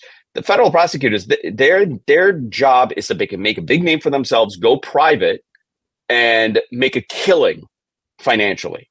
So they just want the wins. A win is a win. So whether that's, you know, I, I'm throwing a number, whether that's, you know, Joel doing ten months in prison or twenty months or or five months or uh, probation, it doesn't matter. It's still a win, and they're going to come after you, and they're going to attempt to ruin you in every possible way. Again, I'm I'm no emotion here, right? I'm just I'm just saying how they operate. I think for Vince, I think there might be a little bit of a vendetta there. He beat the federal government, and you don't poke that bear once you win. Um, could there be a political thing also here? Possibly. I think, you know, let's be realistic. I think the Trump connection is going to probably hurt him more than anything else, especially being charged by the federal government uh, with this heinous accusation. So they're going to go after. I mean, if if there's anything for them to go after, they truly feel that this was a crime that he committed. They're not going to do the whole, well, do we want to do we want to muddy this up? No, they're going to go after him. After all this, the feds are going to fifty-fifty the booking. They're going to fifty-fifty to book. I mean, I know, I, I you know, and, you know, here's the thing. I, I never, I don't talk about this publicly. I do with you guys because this is such a safe area for me to talk about. But nobody watches this show. It, it's, it's, people will muddy what I say. And I'm saying any, there's, I have no opinion because I don't know the facts. I, I only know what I'm reading, and it's heinous. It's terrible. It's disgusting. Um, You know, even if the argument is that it was consensual to some extent, it's still gross. It's not how I live my life. Uh, it's not how most people live their life. Um, uh, is it is it a gross misuse of power? Of course. Is it is that criminal? You know, that's where they're going to have to prove whether it is or it's not. You know, we're going to see the other side of the text messages, which is going to be very telling as well. In the Janelle Grant stuff, you know, that th- I'm looking at it as two separate things. The feds coming after him is very different. Um, I- I'm not going to be surprised if they're going after p- other people that have signed the N D As, and they're v- they're very good at at convincing you to do what they want. You know, if, if that could happen, I-, I think that's a real big possibility, and that builds to their case. I don't think they're going to build this on Janelle's uh, terrible experience with Vince, I think they're going to base this on a multitude of people that had that terrible experience. That's the key for them. I have this this thing in the back of my head, you know, the the federal prosecution, the the investigation. How quickly does that push Endeavor to? Reportedly, the idea is that Ari's not afraid to clean house effectively, and I wonder if this pushes them a little bit harder to make that happen. I'm not saying make it happen tomorrow, but if that maybe forces their hand to work a little harder to see. I mean, goes so so who who would they clean house, right? That's is it Nick, Nick right. Hunter, uh, their P R department, Bruce Pritchard. I mean, I don't know. I, how do you uh, how do you clean house when those people are the institution there? Right. I mean, I, I think you gotta, you gotta go with basically everybody at the top. And I know that might seem like, okay, restructuring everything, but yeah, I'm including Triple H in that. I don't know what Triple H does or doesn't know. I do know that he has been a big part of the business for thirty years and worked alongside Vince for, uh, you know, twenty of those years, like alongside him at a high level, whether he was a talent or an executive. Like I, and same thing with Bruce Pritchard. Like, yeah. I don't know what they do or don't know, but if you want to make an example of we're tearing it down and we're going to get rid of everybody, they have to go. Like, I don't think you can leave them yeah. and be like, oh, we're getting rid of everybody, but here's this guy who definitely doesn't know anything because he books well. And here's this other guy who's, definitely doesn't know anything because he's the executive producer of, of the shows. Like, mm, those those two are, again, I don't know anything of what they do or don't know, but they've worked close enough with Vince to where it, it feels like they would have been privy to maybe something. Yeah, I, you know, I, I and and that was in the filing. That that's what was interesting is that, you know, Janelle Grant's lawyers were trying to show that others have known about this. Others know what was going on. I'm sure they did, but did they know to the extent that yeah. it, it, you know, the, of, of what they're accusing him of? Or, or do they think that this is just a very uh, sexually deranged relationship? You know, it, it's how Vince has framed it. I highly doubt Vince went to any of these people and said, I'm sex trafficking this person, and look what I'm making her do. Um, I think it was presented in a very uh, different, gross way, probably, you know? And, I, and sure. I, I think at that point, how do you, you know, do, do you... Uh, listen, I, I, I don't judge what people do in their bedrooms. That's their deal, but... Of course. I, I don't know where that line is of me thinking, like, well, is this person... Is this consensual or not? I don't know if anybody even thought that, because... I'm I'm sure. I mean, the the lawsuit alleges that he showed photos to just workers, you know, people around, and they had a laugh about it. This is what, again, is alleged in the lawsuit. Don't know who those people were or anything like that. Yeah, I'm talking from an optic standpoint of things. If you're gonna say you're gonna clean house, but then you're going to leave a Triple H or a Bruce Pritchard, I, it's tough for me to think, like, did you really clean house if you yeah. left them? Like, again, maybe they didn't know anything. Maybe they didn't know anything to this extent of things. But from an optic standpoint, if you say we're cleaning house, but then you're leaving these two, it's like, uh, did you really clean everything? Your room's still messy over here. Yeah. Like, the rest of the house might look okay, but the, this this room over here, you still got a lot of shit to clean up around here. I, I think I think it's gonna be it's I think it's gonna be very telling how that stock performs and what they do based on the performance. I, I you know, at the end of the day, there's only one per, p- group of people that they're answering to, and that's the shareholders. Unfortunately, you know, that's just how these how these companies think. So if that stock is going to start tanking, and partners are going to start pulling out of, you know, committed relationships with them, I see them doing a total clean house and and trying their best to start over. The other thing is, it's a very small industry, and there aren't too many people that could do this job. So that's another aspect they need to think about. You know, um, the gatekeeping is real in those companies. There's a reason why Hunter's in the position he's in. It's, it's not someone else. There's a reason why Steph was in the position. Uh, Kevin Dunn, for for every one of his production flaws, uh, was a guy that was there forever and with no intention on leaving as long as Vince was there. So it's a very protected business still. Um, I don't know. Can you, you know, I don't think it's as easy as saying like, well, we'll just get another booker and put him in place uh, because it's an institution and things run a certain way.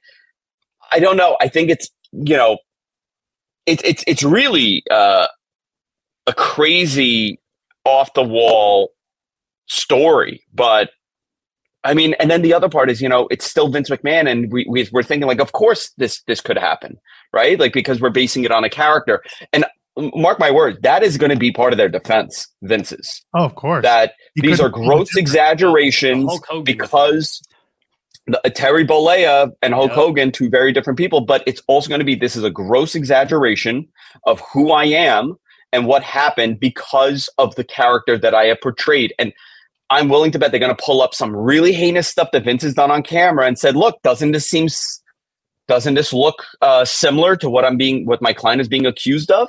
You see, it's a gross misrepresentation of what the illusion of this man is because he has played a character on T V for all of his life. Uh, you know, that's what a good lawyer is going to do or attempt to do. Again, I'm not defending any of it. I, I still, you know, I, and I keep saying it over and over again because I don't want anyone to twist my words with this.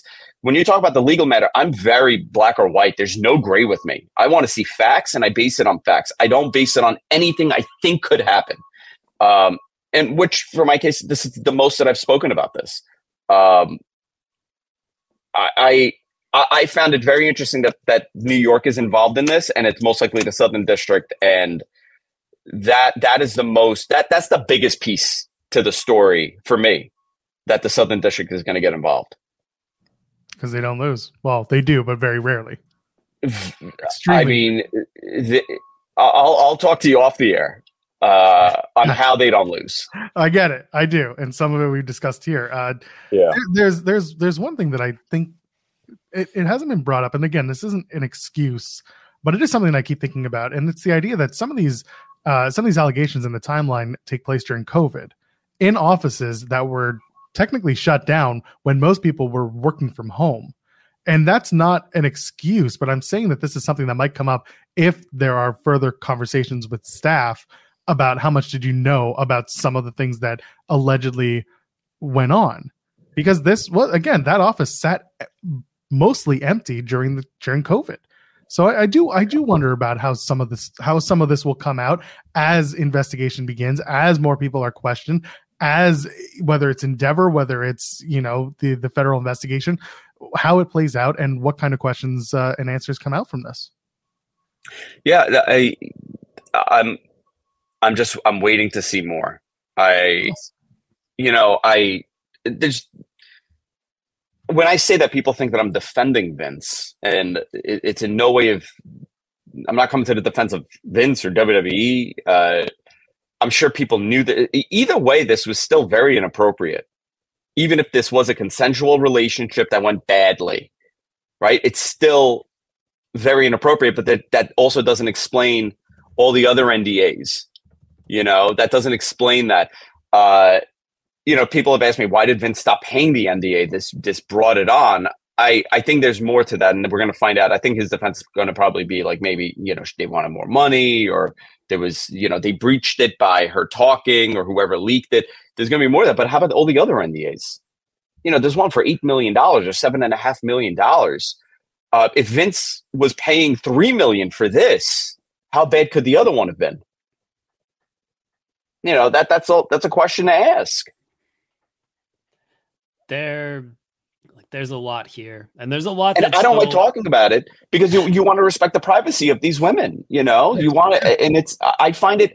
I'm very uncomfortable talking about it in general when you when you add a person to this. It's not just Vince that did something heinous. It's he did something bad to somebody uh, that obviously worked for him.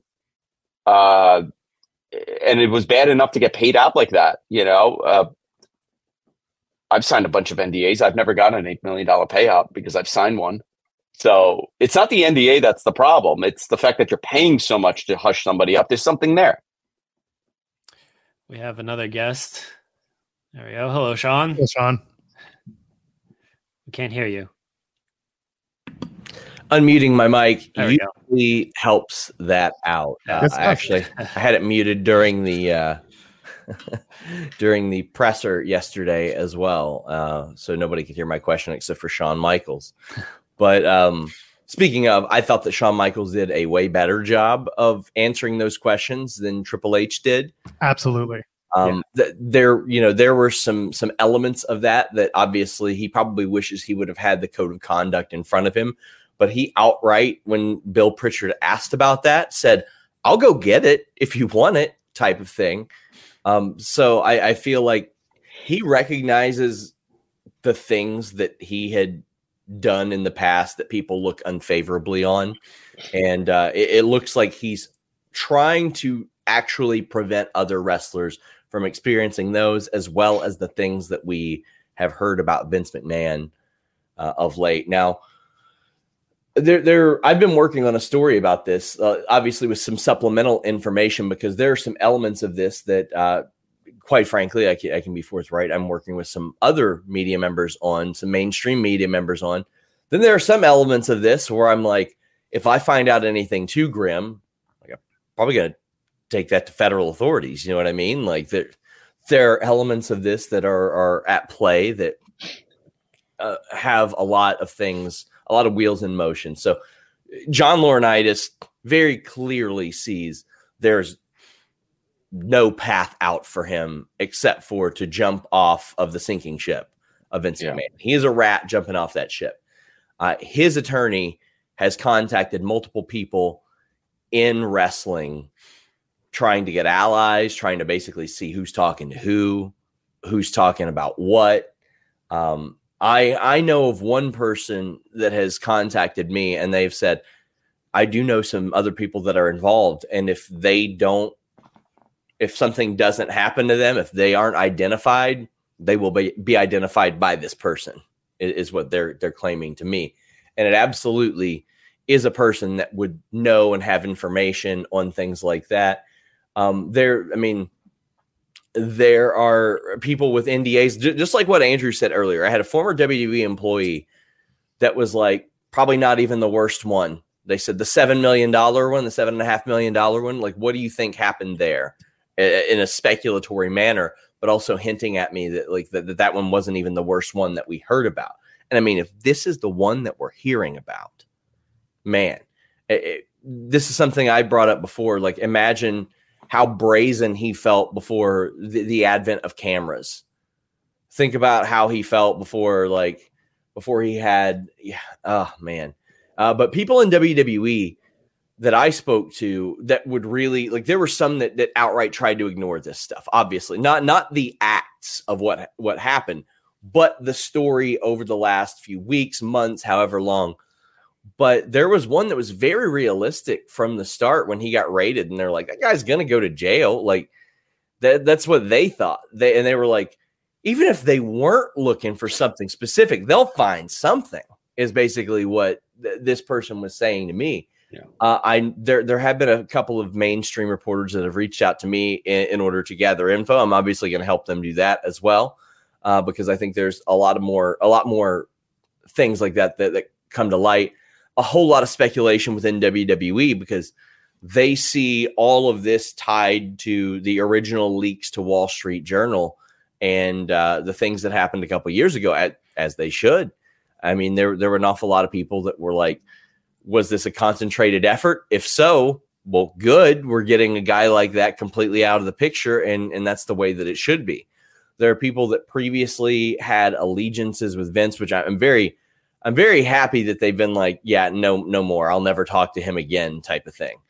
Um, there, there were some that I would speak to that would try to justify it, as you would see in interviews and stuff like that. Some people that a lot of people respected would take up for Vince. I'm, I'm just not seeing that now. I'm not seeing that now. I'm in, and maybe it's because they know they'll be looked at side-eyed a little bit more now that specific things are, are identified, but um, he, he does not have much, if any, support there. Um, there are people that think that Vince, if somehow, if somehow he avoids jail time, they think that he's delusional enough to think he can get his way back in, but there's no path back in now. He he can't force his way back in. Uh, it's so funny because in the story, I'm releasing a story today on the free tier of Fightful Select, so you don't need to, to pay to get that. Like, one of the notes I had was that almost everybody believes that criminal charges could be on the way. Yeah, and, and that's the case. And they think so for Johnny as well. Like, they, it's not just Vince. Johnny is likely setting himself up to have as little of a financial or or you know jail impact as he possibly can. Like, that's that's the only reason he's doing this, because if anybody else had been in power in wrestling, Johnny Ace wouldn't have had a job since like two thousand five, two thousand six. Like, it's very clear he was shitty at his job. He wasn't good at it. But now it explains it, right? I mean, I, I did, Sean, did you ever hear that they were tight like that, or no? Like that? No. Like that specifically? No. But I figure, I mean, he had to have some sort of affection towards John Laurinaitis to keep somebody who was so bad at his job, completely separate of this aberrant stuff. He wasn't good. Like, he was like very noticeably bad at his job, and you could see it in, in the hires and all that stuff. And over the years, there were rumors of casting couches and stuff like that, that you know, I would try to look into, but nobody would talk and nobody would talk. And, you know, there are some people that I know were personally affected that are starting to open up a little bit. Uh, it's just for them, they're, they are getting pulled in a lot of different directions because lawyers are calling them, and uh, and media outlets are calling them, both from wrestling and mainstream media are calling them. And they're, you know, they're trying to decide how it is that they do this in the order of operations. So now they've got to talk to lawyers. It's uh, th- th- there's a lot, man. There's a lot. And and there's I, I talked to one person that's like, well, Ari Emanuel is probably going to take this personally because his daughter's worked there the last couple of years. And I was like, well, I mean, he was on T V with Vince. Like, yeah, he put, putting him over. Yeah, he said he yeah. didn't want to do this without Vince. Yeah. And then, but uh, I think David Bixenspan pointed this out. They had to have found out something. Between uh, the merger was announced day after WrestleMania, so early April. Yes. And that's when Ari was on T V putting him in over. And then by the time the merger became official, which was September, the search warrant was executed because that was yeah. summer of twenty twenty-three. And by that point, they were listing Vince as a liability, a risk That's factor, true. And basically trying to force him to take a lower position of everything so they could almost disassociate themselves yeah. with Vince. There's also, I'll add one thing as a, I think so, someone had mentioned this on Twitter and I agreed with it largely. You're dealing with Vince McMahon, who was a predator. He was preying off of Janelle Grant. She had just lost her parents. She had been caring for them. He came in and said, oh, I will make sure that you're taken care of. You can't do that to Ari Emanuel's daughter. I'm not saying that there was anything yeah, like that at play, but there's a power dynamic at play where if he had tried something like that, Vince McMahon would have been out on his ass before you could say it. Yeah, and that always comes into play. A guy like Ari Emanuel wouldn't be terribly worried about something like that happening to his daughter in this case. When the first, the first bit of news broke regarding Vince, um, one of the first things that Fightful Select reported was John Laurinaitis is never expected back in that company. Like, that was the first thing we got from people within W W E that we we put on our free select posts was. He he ain't coming back ever, ever, ever, ever, because he had been an issue before with with some issue with some things like this, like like abuse of power and the like. And that per- wasn't particularly a secret. It was just one of those things where you would inquire about it. And then w- when I would like look into it, nobody would talk. They would talk off the record, or they would talk like. They would chit chat about it at a bar or something like that, but they wouldn't tell you for a story. Yeah. And that's, it's very frustrating sometimes, but you also have to respect people that were victimized in that, in those situations. Um, Uh, it's this is a heartbreaking thing to watch unfold in retrospect, because a lot of people are going to be reliving a lot of a lot of pain throughout this situation. A, a whole lot of people. We hope that there are resources allocated to that help. Yeah.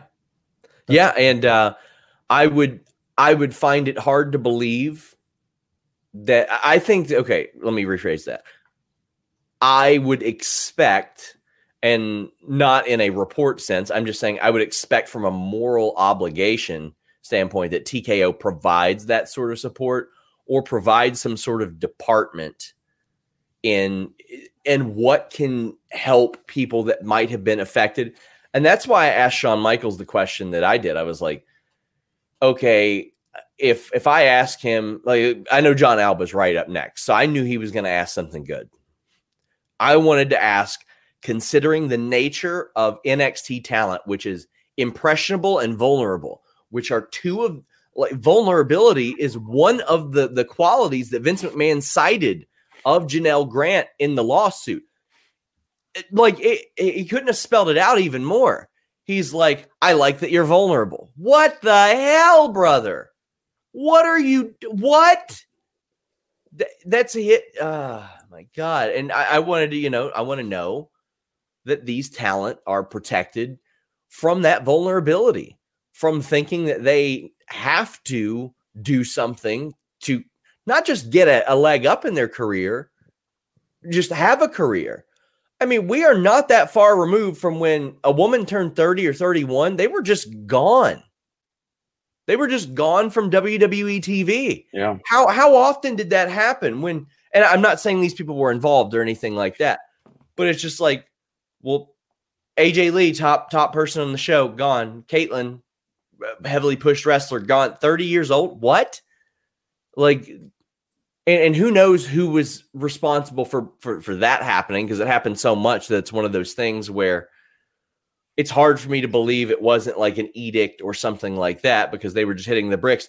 Or maybe it's wrestlers saying, get me the fuck out of here. You know what I mean? Uh, considering the, the environment that they were working through. Oh, man. And somebody's saying, this will never go to trial. Oh, buddy, guess what? Guess what? When the feds are involved, you don't get to decide. You, you don't get to settle with the feds. That isn't a thing. You don't get to just say, well, here's your seven million dollars. Don't federally prosecute me. That ain't a thing that happens, friend. No, the best case is you take a plea. Yes. That's the best case. Uh, that, that, that, that probably most likely will happen. I, I can't imagine this going to trial. I think most likely if there is a federal prosecution here, they'll probably take the plea and it'll be whatever it is. You know, I, I, I still think there's so much to the story that will be coming out the next couple of weeks, couple months. Uh, this is not a, a simple process for anybody involved. I think yeah. there's there's going to be there's going to be a, a, a full on shitstorm of a lot of other names that you didn't expect if this continues. Yeah, I mean, yeah, there there was one person I can't I, I can't identify really anything about them, but they, that's what they had said to me. They said, I know people that are involved, and if those people aren't implicated, I'm going to implicate them. Is what they said. Like, this, I'm going to make sure that people know about them. I'm going to bring this up. This is a good point. Vince is probably way more intimidating than we realized to the people in that company back in the day. So this is this is a conversation that Jeremy and I had last week, and we continue to talk about. You have a, a company that had, it was based on fear and it was based on power playing. Vince McMahon was lauded by so many of the people that worked for him because they wanted his attention. They wanted to be favored. They wanted yeah. to see him, see them as talent, as family, as people that, you know, brought me here. Yeah, that that's going to weigh on the mind of anyone who wants to speak out in this case or be involved in this case. It's it's a lot. We we're not privy to the psyche, to the inside matters of how these people felt. We don't have the experience. We can only know from what they talk about. Well, I think now that all this is coming out, maybe they will be more willing to speak about the these matters because so much is coming out. You know, when Vince is doing all of this and he's the guy in control and stuff, yeah, nobody wants to come out and cross that bound and, and overstep Vince and be looked poorly upon by Vince McMahon. Now, you know, I, I hope everyone does what, what's best for them, but we've we've seen it a lot of times. When one person starts to speak up, others will start to speak up because everyone feels empowered together in that sense. Yep. Yeah. Agreed. Oh man. It's uh it sucks. It really sucks that this happened. Uh, it sucks that people are going to have to relive this, but hopefully people get some kind of justice, whether that be monetarily or or from jail time or anything like that. But I mean, this guy has got to live a better, more full life than a whole lot of people that that he probably should not had uh, have had the power to do that. Um, it sucks. Uh, I am working on a free story on Fightful Select for this, but yeah. Uh, I appreciate you guys. We Thank appreciate you, Sean. Thanks for, thanks for you, popping Sean. on. Thank you. Huh. Yeah, Zarian, it's exhausting. Yes, yes. It is exhausting. Yeah, it, it, is. It, is. it is. It is exhausting. Zarian, well, I've, I've had I've had my own I've had my own uh, legal problem with a client this week, so I'm I'm legally tapped out. Um, I, I there's no great way to pivot. Um, I don't know if you had anything else To, to add before I ask uh, a, a non Vince question. No, please. Uh, I'll, I'll I'll take I'll do a non Vince question. Why were you wrong?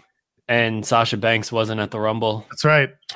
I know. I know. Terrible, right? I said how's she that, was going to be in the men's Rumble. How's that crow taste? And, huh? Yeah, yeah. Just, dude, it's still happening though. It, you know, you know what's happened though. Interestingly enough, it's now shifted from you don't know anything to who cares. That sounds about right. Uh, I can't argue with you right. anymore now that you yeah. got it. You know? Yeah. It, it, it's um, also, can I can I just touch on something here? Of course. I'll give you guys like a little exclusive. Where where did the A E W running M S G stuff come from? I had not heard no, that. No, I've not heard that until literally okay. you just mentioned it. Right. I spoke to Sean about this yesterday. I got a bunch of messages from just people on Twitter. They're like, oh, uh, are they running the Garden? I, I, I will say they are they are not running the Garden. Will they ever run the Garden? Who knows? But they are not running the Garden, as far as I know, uh, this year. Um, and I found it interesting that that story came out because I know where they're uh, – I know what markets they're running when they're running, and Madison Square Garden is not one of those venues that they're going to run. Uh, I, I I thought maybe this was like a bigger thing. I was so offline yesterday because I was like deep into work. It was like the first day I actually worked since coming back. Um, I, I thought it was like a thing. I don't know where it came from. I've not seen Madison Square Garden at all. I've been talking about the the. The Boston Garden. W W E doesn't even want to run the Garden more than. Oh, you know what it could have been? You know what it could have been? What? Someone brought up the Boston Garden, and I said, you know, that's my second favorite garden. Oh. So this is still your fault, is what we're saying. Listen, and you know what? You know what? Fuck that. Boston Garden, that's not the Garden, okay? There's only one garden. That's fair. That's and everyone. That's the one in my backyard where I have my tomatoes and my, my eggplants where... and my zucchinis and my fig tree that got imported somehow. I knew a guy that brought it from Italy and we planted it, it, you know, but that's the only garden. That's the first garden that I care about. That's where uh, Mercedes is showing up. She's showing up to Andrew Zarian's backyard garden. I'm going to tell you, Mercedes would have a freaking blast on my crib. Do you have crystals and stuff that you could... Uh... help her with? Is she into crystals? I'll, yeah, they get into the crystals. Sure. Yeah. I could, I could listen. I know a lot of people that are into the crystals. I could, I could, I could bring crystals. Harry Smith was just on talking about the crystals with us. So Olive Garden, yeah, there we go. All you That's can eat breadsticks. Not mm-hmm. a fan of the Olive Garden, Andrew Zarian. Wow. It's not Italian. It's fine. Yeah, that's that's fair. True, true Italian probably don't like uh, Olive yeah, the, Garden. The true Italian's got to go to Sbarro.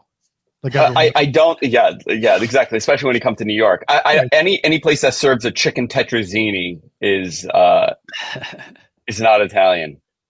The most authentic of Italian. It's northern, I think. Chicken tetrazzini. yeah, yeah, from the tetra, from the Tetris. Yeah, yeah, island. From the Tetris Valley. Yeah, the Tetris Valley in n- northern Italy. Yeah. Anyway. um. So so what so what are we what are we what what are we what are we doing? Oh, I don't know. Zarian, anything else you would like to add? That's it. I just wanted to see you boys. That's it. Uh, we appreciate you joining us. Thank you for coming on and, and sticking Thanks for having long, me on. long time with us and discussing what honestly sucks in the world. Yeah, no, it's it, it really is. It, it's really terrible and gross. And also, there's also the element, and I'll just touch on, like, we've all grown up watching this man on T V, right? Yeah. I'm not, I'm not positioning in like an idolization way, but we have all, Uh, in very formative years in our lives, this man was a regular on T V that we watched every single week, and we look forward to seeing it. Regardless if you, you hated Vince or you liked him, there was some sort of element that you watched. Um, it's always, you know, you you at one point in your life, you become old enough to realize that all these people that you liked and that you, you know, not saying idolized, but that, that you looked positively on will fail you. And think about how many people, especially from our, I mean, we're all around the same age, growing up uh, that were on television prominently in the nineties, early two thousands, even in the eighties, that have just, you discover what vile, terrible lives that they led. And it, it just, it just part of how things were, you know, and it's good that it's coming to light now because we're hoping that the next generation doesn't do this and there's more accountability that happens. But it was a crazy time frame uh, on, on all of sports and media, you know, and television. It, it was just the power structure was created and things played out in terrible ways. We had a super chat here from Gravity Guy. Good morning, Andrew. Do you think Mercedes is signed for more than one year? Yeah, I would imagine. All right. Well, there's your answer to the question. Uh, Andy Collins also sent us a, a very nice super chat saying this shit is tough to read. Sending some love to you guys. Hey, we love you too, Collins. You're uh, we appreciate you. You're the best. Our chat's the best. We'll get to the last one in a minute. Because have you ever been to a G C W show, Andrew Zarian? Let them in. First. I have not. I had to. I had to. Uh, that that's for the. Um, I'm a. Let them in the gates. I'm a correction. No, I'm a corrections officer today, and I'm just buzzing. I'm opening the gates now. Um. What was it? What was the question, Joel? Have you ever been to a G C W show? I have not been to a G C W show. I didn't go to the Hammerstein Ballroom one. Okay, because we got a super chat from David Filipich saying you're going to his first G C W show in Phoenix this Saturday.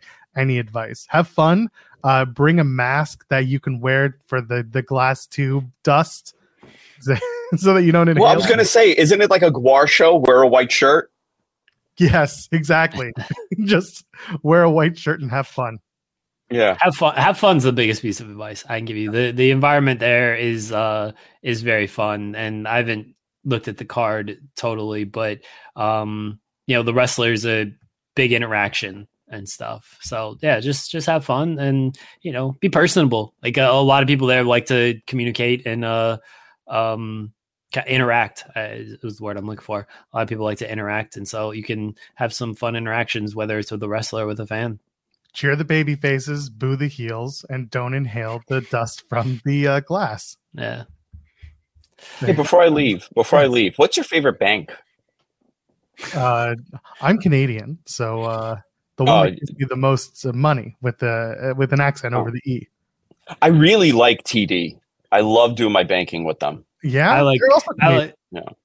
I like the bank shot. Russell Westbrook uh, is a good mm. one. Off the glass and the hoop. Yeah. Bank shot. You know what really sucks? When at the end of the month you get a bank statement. That's not fun. Nobody likes that. Yeah, but mine was post-dated. Was it? What, yeah, what, yeah, was yeah. Yours? Was yours yeah. also? Well, well, well, it was it, it was weird. Like I when I got when I read the statement, it just said three sixteen uh, three thirteen on it. I, I that's all I had in my account. Oh, give me a hell yeah. oh hell. Goodbye. Hi, Andrew Zarian. Bank statement three sixteen. Nice eyebrows, Andrew Zarian. No, no, no, three thirteen, three thirteen. no, three thirteen. Get it right. Oh no, I want to go with I want to go Wednesday. With I assume three thirteen is a Wednesday. three thirteen no, it is. Wednesday. It's a Wednesday. No. Wow, what could he possibly be talking about? Don't know. Bank no statement? Idea what he's quite talking about. I don't know what we're talking about. A bank statement, what favorite garden? Yeah. Tony Khan has a big announcement on Wednesday, Joel. Oh, yes, we have to redo the scale, Jeremy. Yeah, our yeah, scale has been broken. Is this a level four or five? I think that's in the eye of the beholder. I feel like it's a it's pretty big. This show, they're stacking that show on Wednesday. They got yeah. Hangman Swerve three. They got Sting and Darby for the tag titles against Ricky and Big Bill. Tony Khan, big announcement. Yeah, I feel like it's a it's a big scale show. They should there. be, because they sure as shit punted this past week. I'm yeah. sorry, I did not like this week's episode of Dynamite. It happened. It yeah. just kind of. Matches that didn't feel of too much consequence because you knew who was going to win. And then that was, that was kind of that. So next week looks good, at least. Yep. Looking forward to that. I'm I, listen, most weeks I do enjoy lately watching A E W programming. Now you hate A E W. You're right. That's true. Because it's all I have in my bank account. It's three dollars and thirteen cents. Dude, hell yeah. Uh, Man, this, uh, appreciate everybody hanging out with us today and this this past week. It's been it's been a long week, and it's it's probably not going to uh, not going to get any easier. More stuff's probably going to keep coming out, which is not good, like when you read it, but I think is good overall in that this stuff needs to. This man needs to pay, and he's probably not going to pay in the way that he should because he's seventy something and he's lived a full life already, but he, he needs to pay for, for what he's done. And again, I hope people that are involved with this also, uh, you know, get some comeuppance here. Yeah. I, I hate, uh, doing shows like this. I've said this before. I, I I hate that we have to talk about it and cover it, but I also know that it's extremely important that we do cover and talk about it. It's uncomfortable, but that's okay. That's what we're here for, is to be uncomfortable sometimes. And uh, I'm also glad that we have a very big pool of people to reach out to and talk about it with us inside and outside of wrestling. We mentioned that Tim Marchman from Vice will be joining us, uh, that the plan is for him to be with us on Monday when we're on the main channel, where we're going to talk more about what's going on with this Vince McMahon case. Uh, I'm sure there will be more details released between now and then. And of course, he's been working on it through Vice. He was the one, his article was the one that yielded the John Laurinaitis uh, statement from his lawyer. So we're looking forward to talking with Tim. Uh, the, the plan is for Monday. And again, it'll be uncomfortable, and it will be, it'll be newsworthy, because that is what we do. We talk about the news. We get in the weeds as the show dictates. And sometimes we get to talk about wrestling, and sometimes we get to talk about the stuff outside of wrestling. We had a good I, show, by the way, on, on Wednesday talking about wrestling. And I'm glad that people showed up, and we, our views were very good, and we had a good time. I look forward to getting back to that. Yeah. I'd much rather talk about, uh, uh wrestling than this. Like, I would much rather talk about wrestling than, than everything going on here. I don't even like wrestling, so um, I really don't like the outside of wrestling stuff that I have to talk about. Um you know it but we're we're gonna try to talk about the news and and everything. Like, it it is what it is. And uh yeah we're gonna we're gonna talk to Tim on Monday. We're on the main channel on Monday. Um, and, uh, you know, it'll be a good conversation with Tim, and, uh, hopefully you guys show up over there. I, this isn't planned, Joel. We're ripping up the script here. Oh yeah. Okay. I'm going to get in trouble. Do you have two thousand dollars? No, nah, we didn't get two thousand dollars. Unfortunately. It's okay. Today was probably not the right day to try and solicit this game. I'm going to get in trouble. As is tradition. There was stuff on social media. This is why I don't, I don't comment on social media, because uh, as as I always say, shut the fuck up. Just shut the fuck up. There was stuff on social media, though, this, this past week with uh, interviewing and people who have interviewed people in questions that were or were not asked. Um, I think if you have the opportunity to interview someone who has allegations against them and who has a history against them, you should ask those questions and not try to almost give them a nicety platform to make them look better. I understand not everybody wants to be a journalist. I totally get that. But if you are in a position to have a long form sit down interview with somebody, you should probably bring up stuff that has not been talked about and that had an impact on that person's career. And I think it's a little,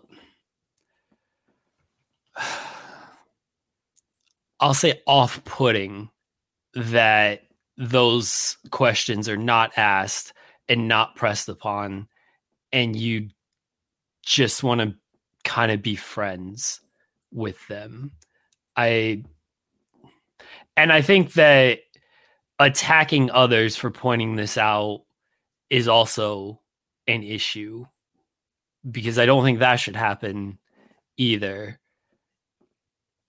Like, people have the right to their opinions, and it, you shouldn't, other people in the space probably shouldn't attack those people just because they feel a different way, because they are friends with people. I think if I do a bad interview, I call me out on it. I don't think I was great on the Davey Boy interview today. I worded a question poorly, and I wasn't fully happy with what I said. I, but don't attack people that are in the same space, that feel a certain way, that have every right to feel that way because of these interviews that you are doing. Caden says, I think it's dangerous for media to uplift people with a dirty history without addressing. And then Michael says, C V, Chris Van Fleet, that's who. That is who we're talking about. And, yes. Uh, and, and I can preface this with, we both think a lot of Chris as as a person and as an interviewer. Um, every interaction I've had with Chris, which is very limited, has been has been good. He's very he is a very nice person. There is yeah. nothing I, I can't say that I've had a bad interaction with him about this things. If he just wants to do nice interviews, fine, but then don't interview Velveteen Dream at all. If you just want to do nice interviews, because now you're giving the impression that you will ask these questions and you will. And I, I have my own issues with that interview, but you're giving the impression that you, that you will, uh, you know, ask these questions, but then you have someone else on right after that, and then you won't ask those questions. It's a mixed signal of what you're actually doing.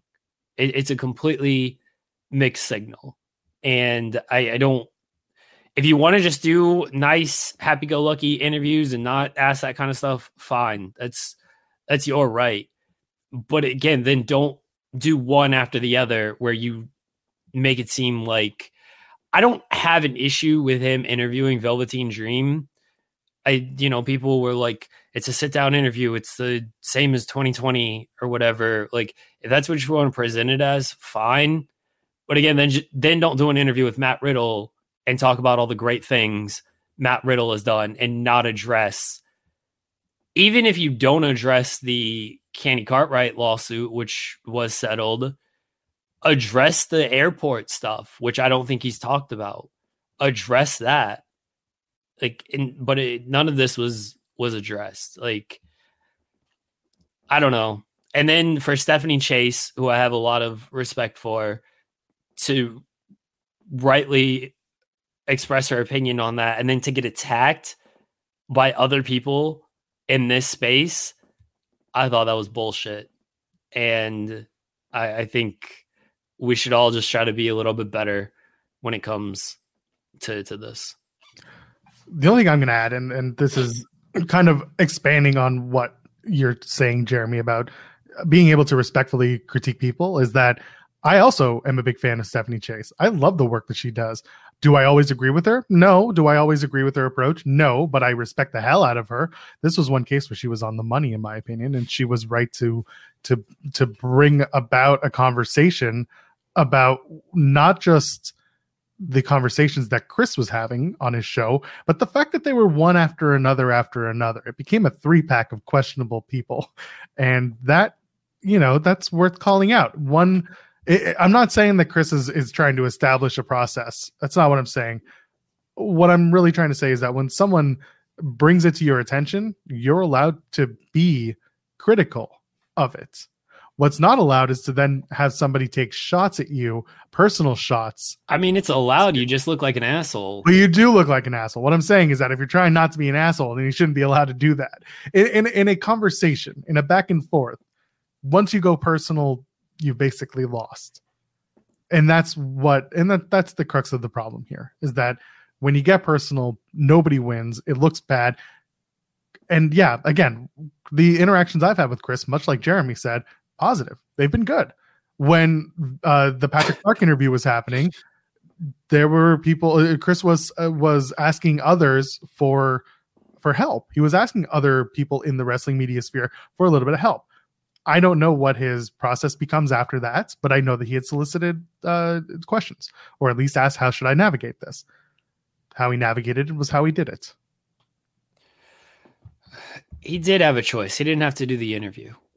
He, and I've said this many times, you know, Joel, Joel has said, like, he doesn't really want to interview Ric Flair or Hulk Hogan. And I respect his position on that. I said, I do want to interview him, but it's going to come with, I'm not going to be like, tell me how great the eighties were, brother. I, I'm going to ask the questions that I feel should be asked to them. And if they say, well, no, you're not going to ask that, then I would say, okay, well, we don't want to do the interview then. Yeah.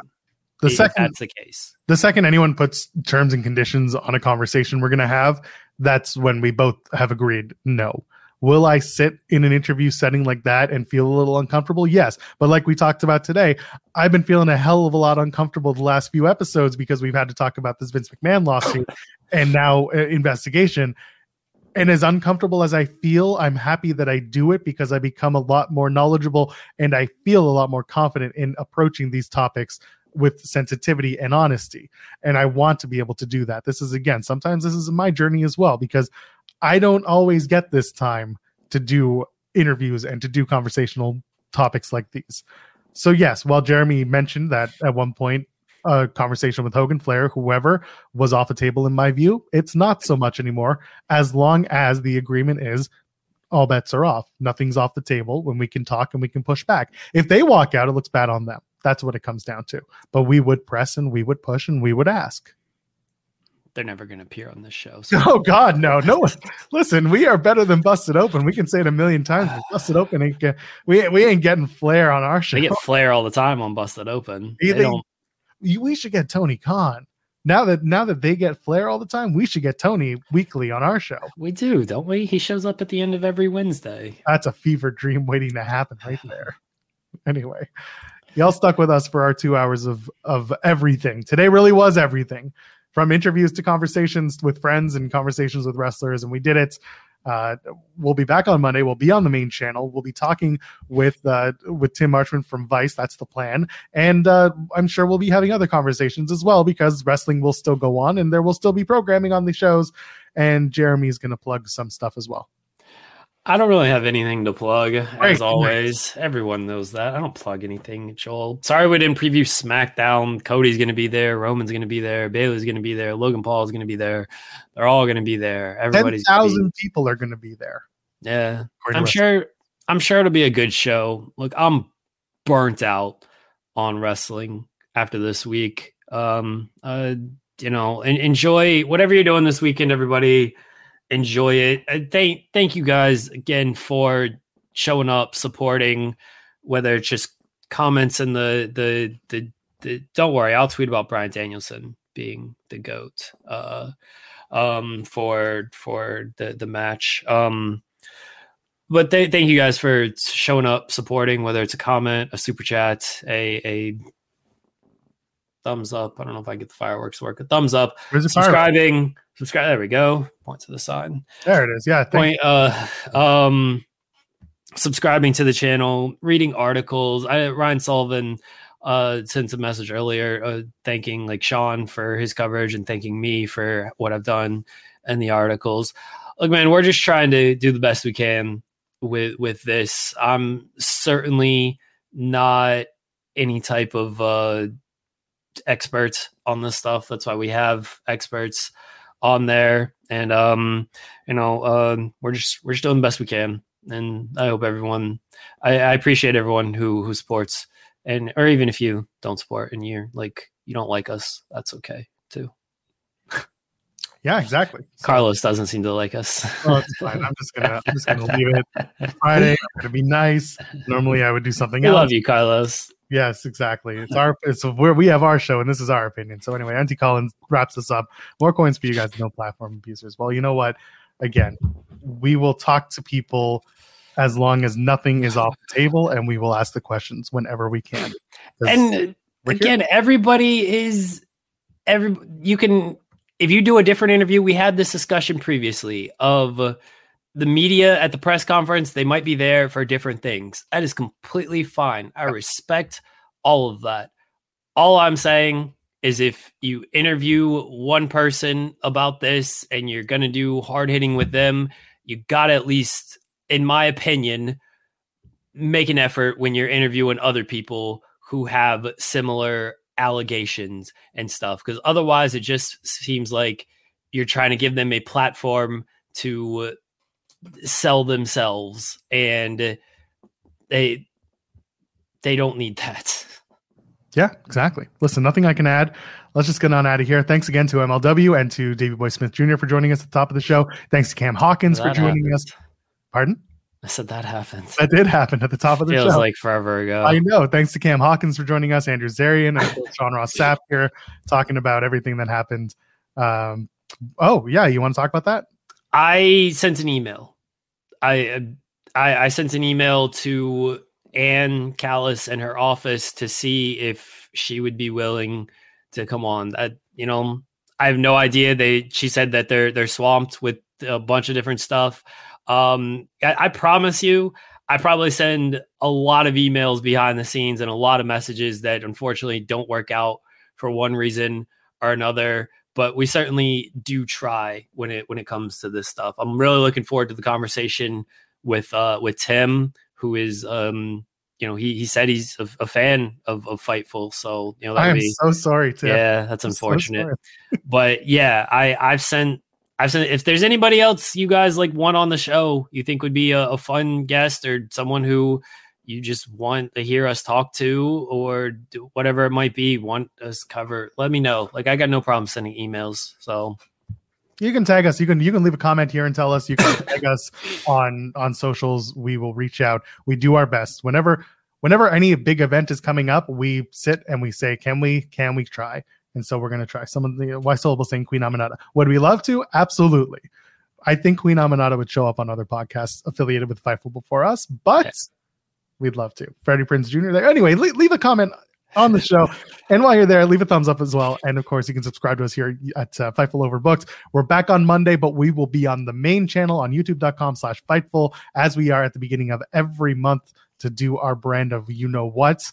Until then, Rob and Maggie are on at three p.m. Eastern if you're watching live, or if you just go to the next video, they'll be the one here today. All right, ladies and gentlemen, friends beyond the binary, we'll see you on Monday. Have a good weekend. Cheers. Ohio, ready for some quick mental health facts? Let's go. Nearly two million Ohioans live with a mental health condition.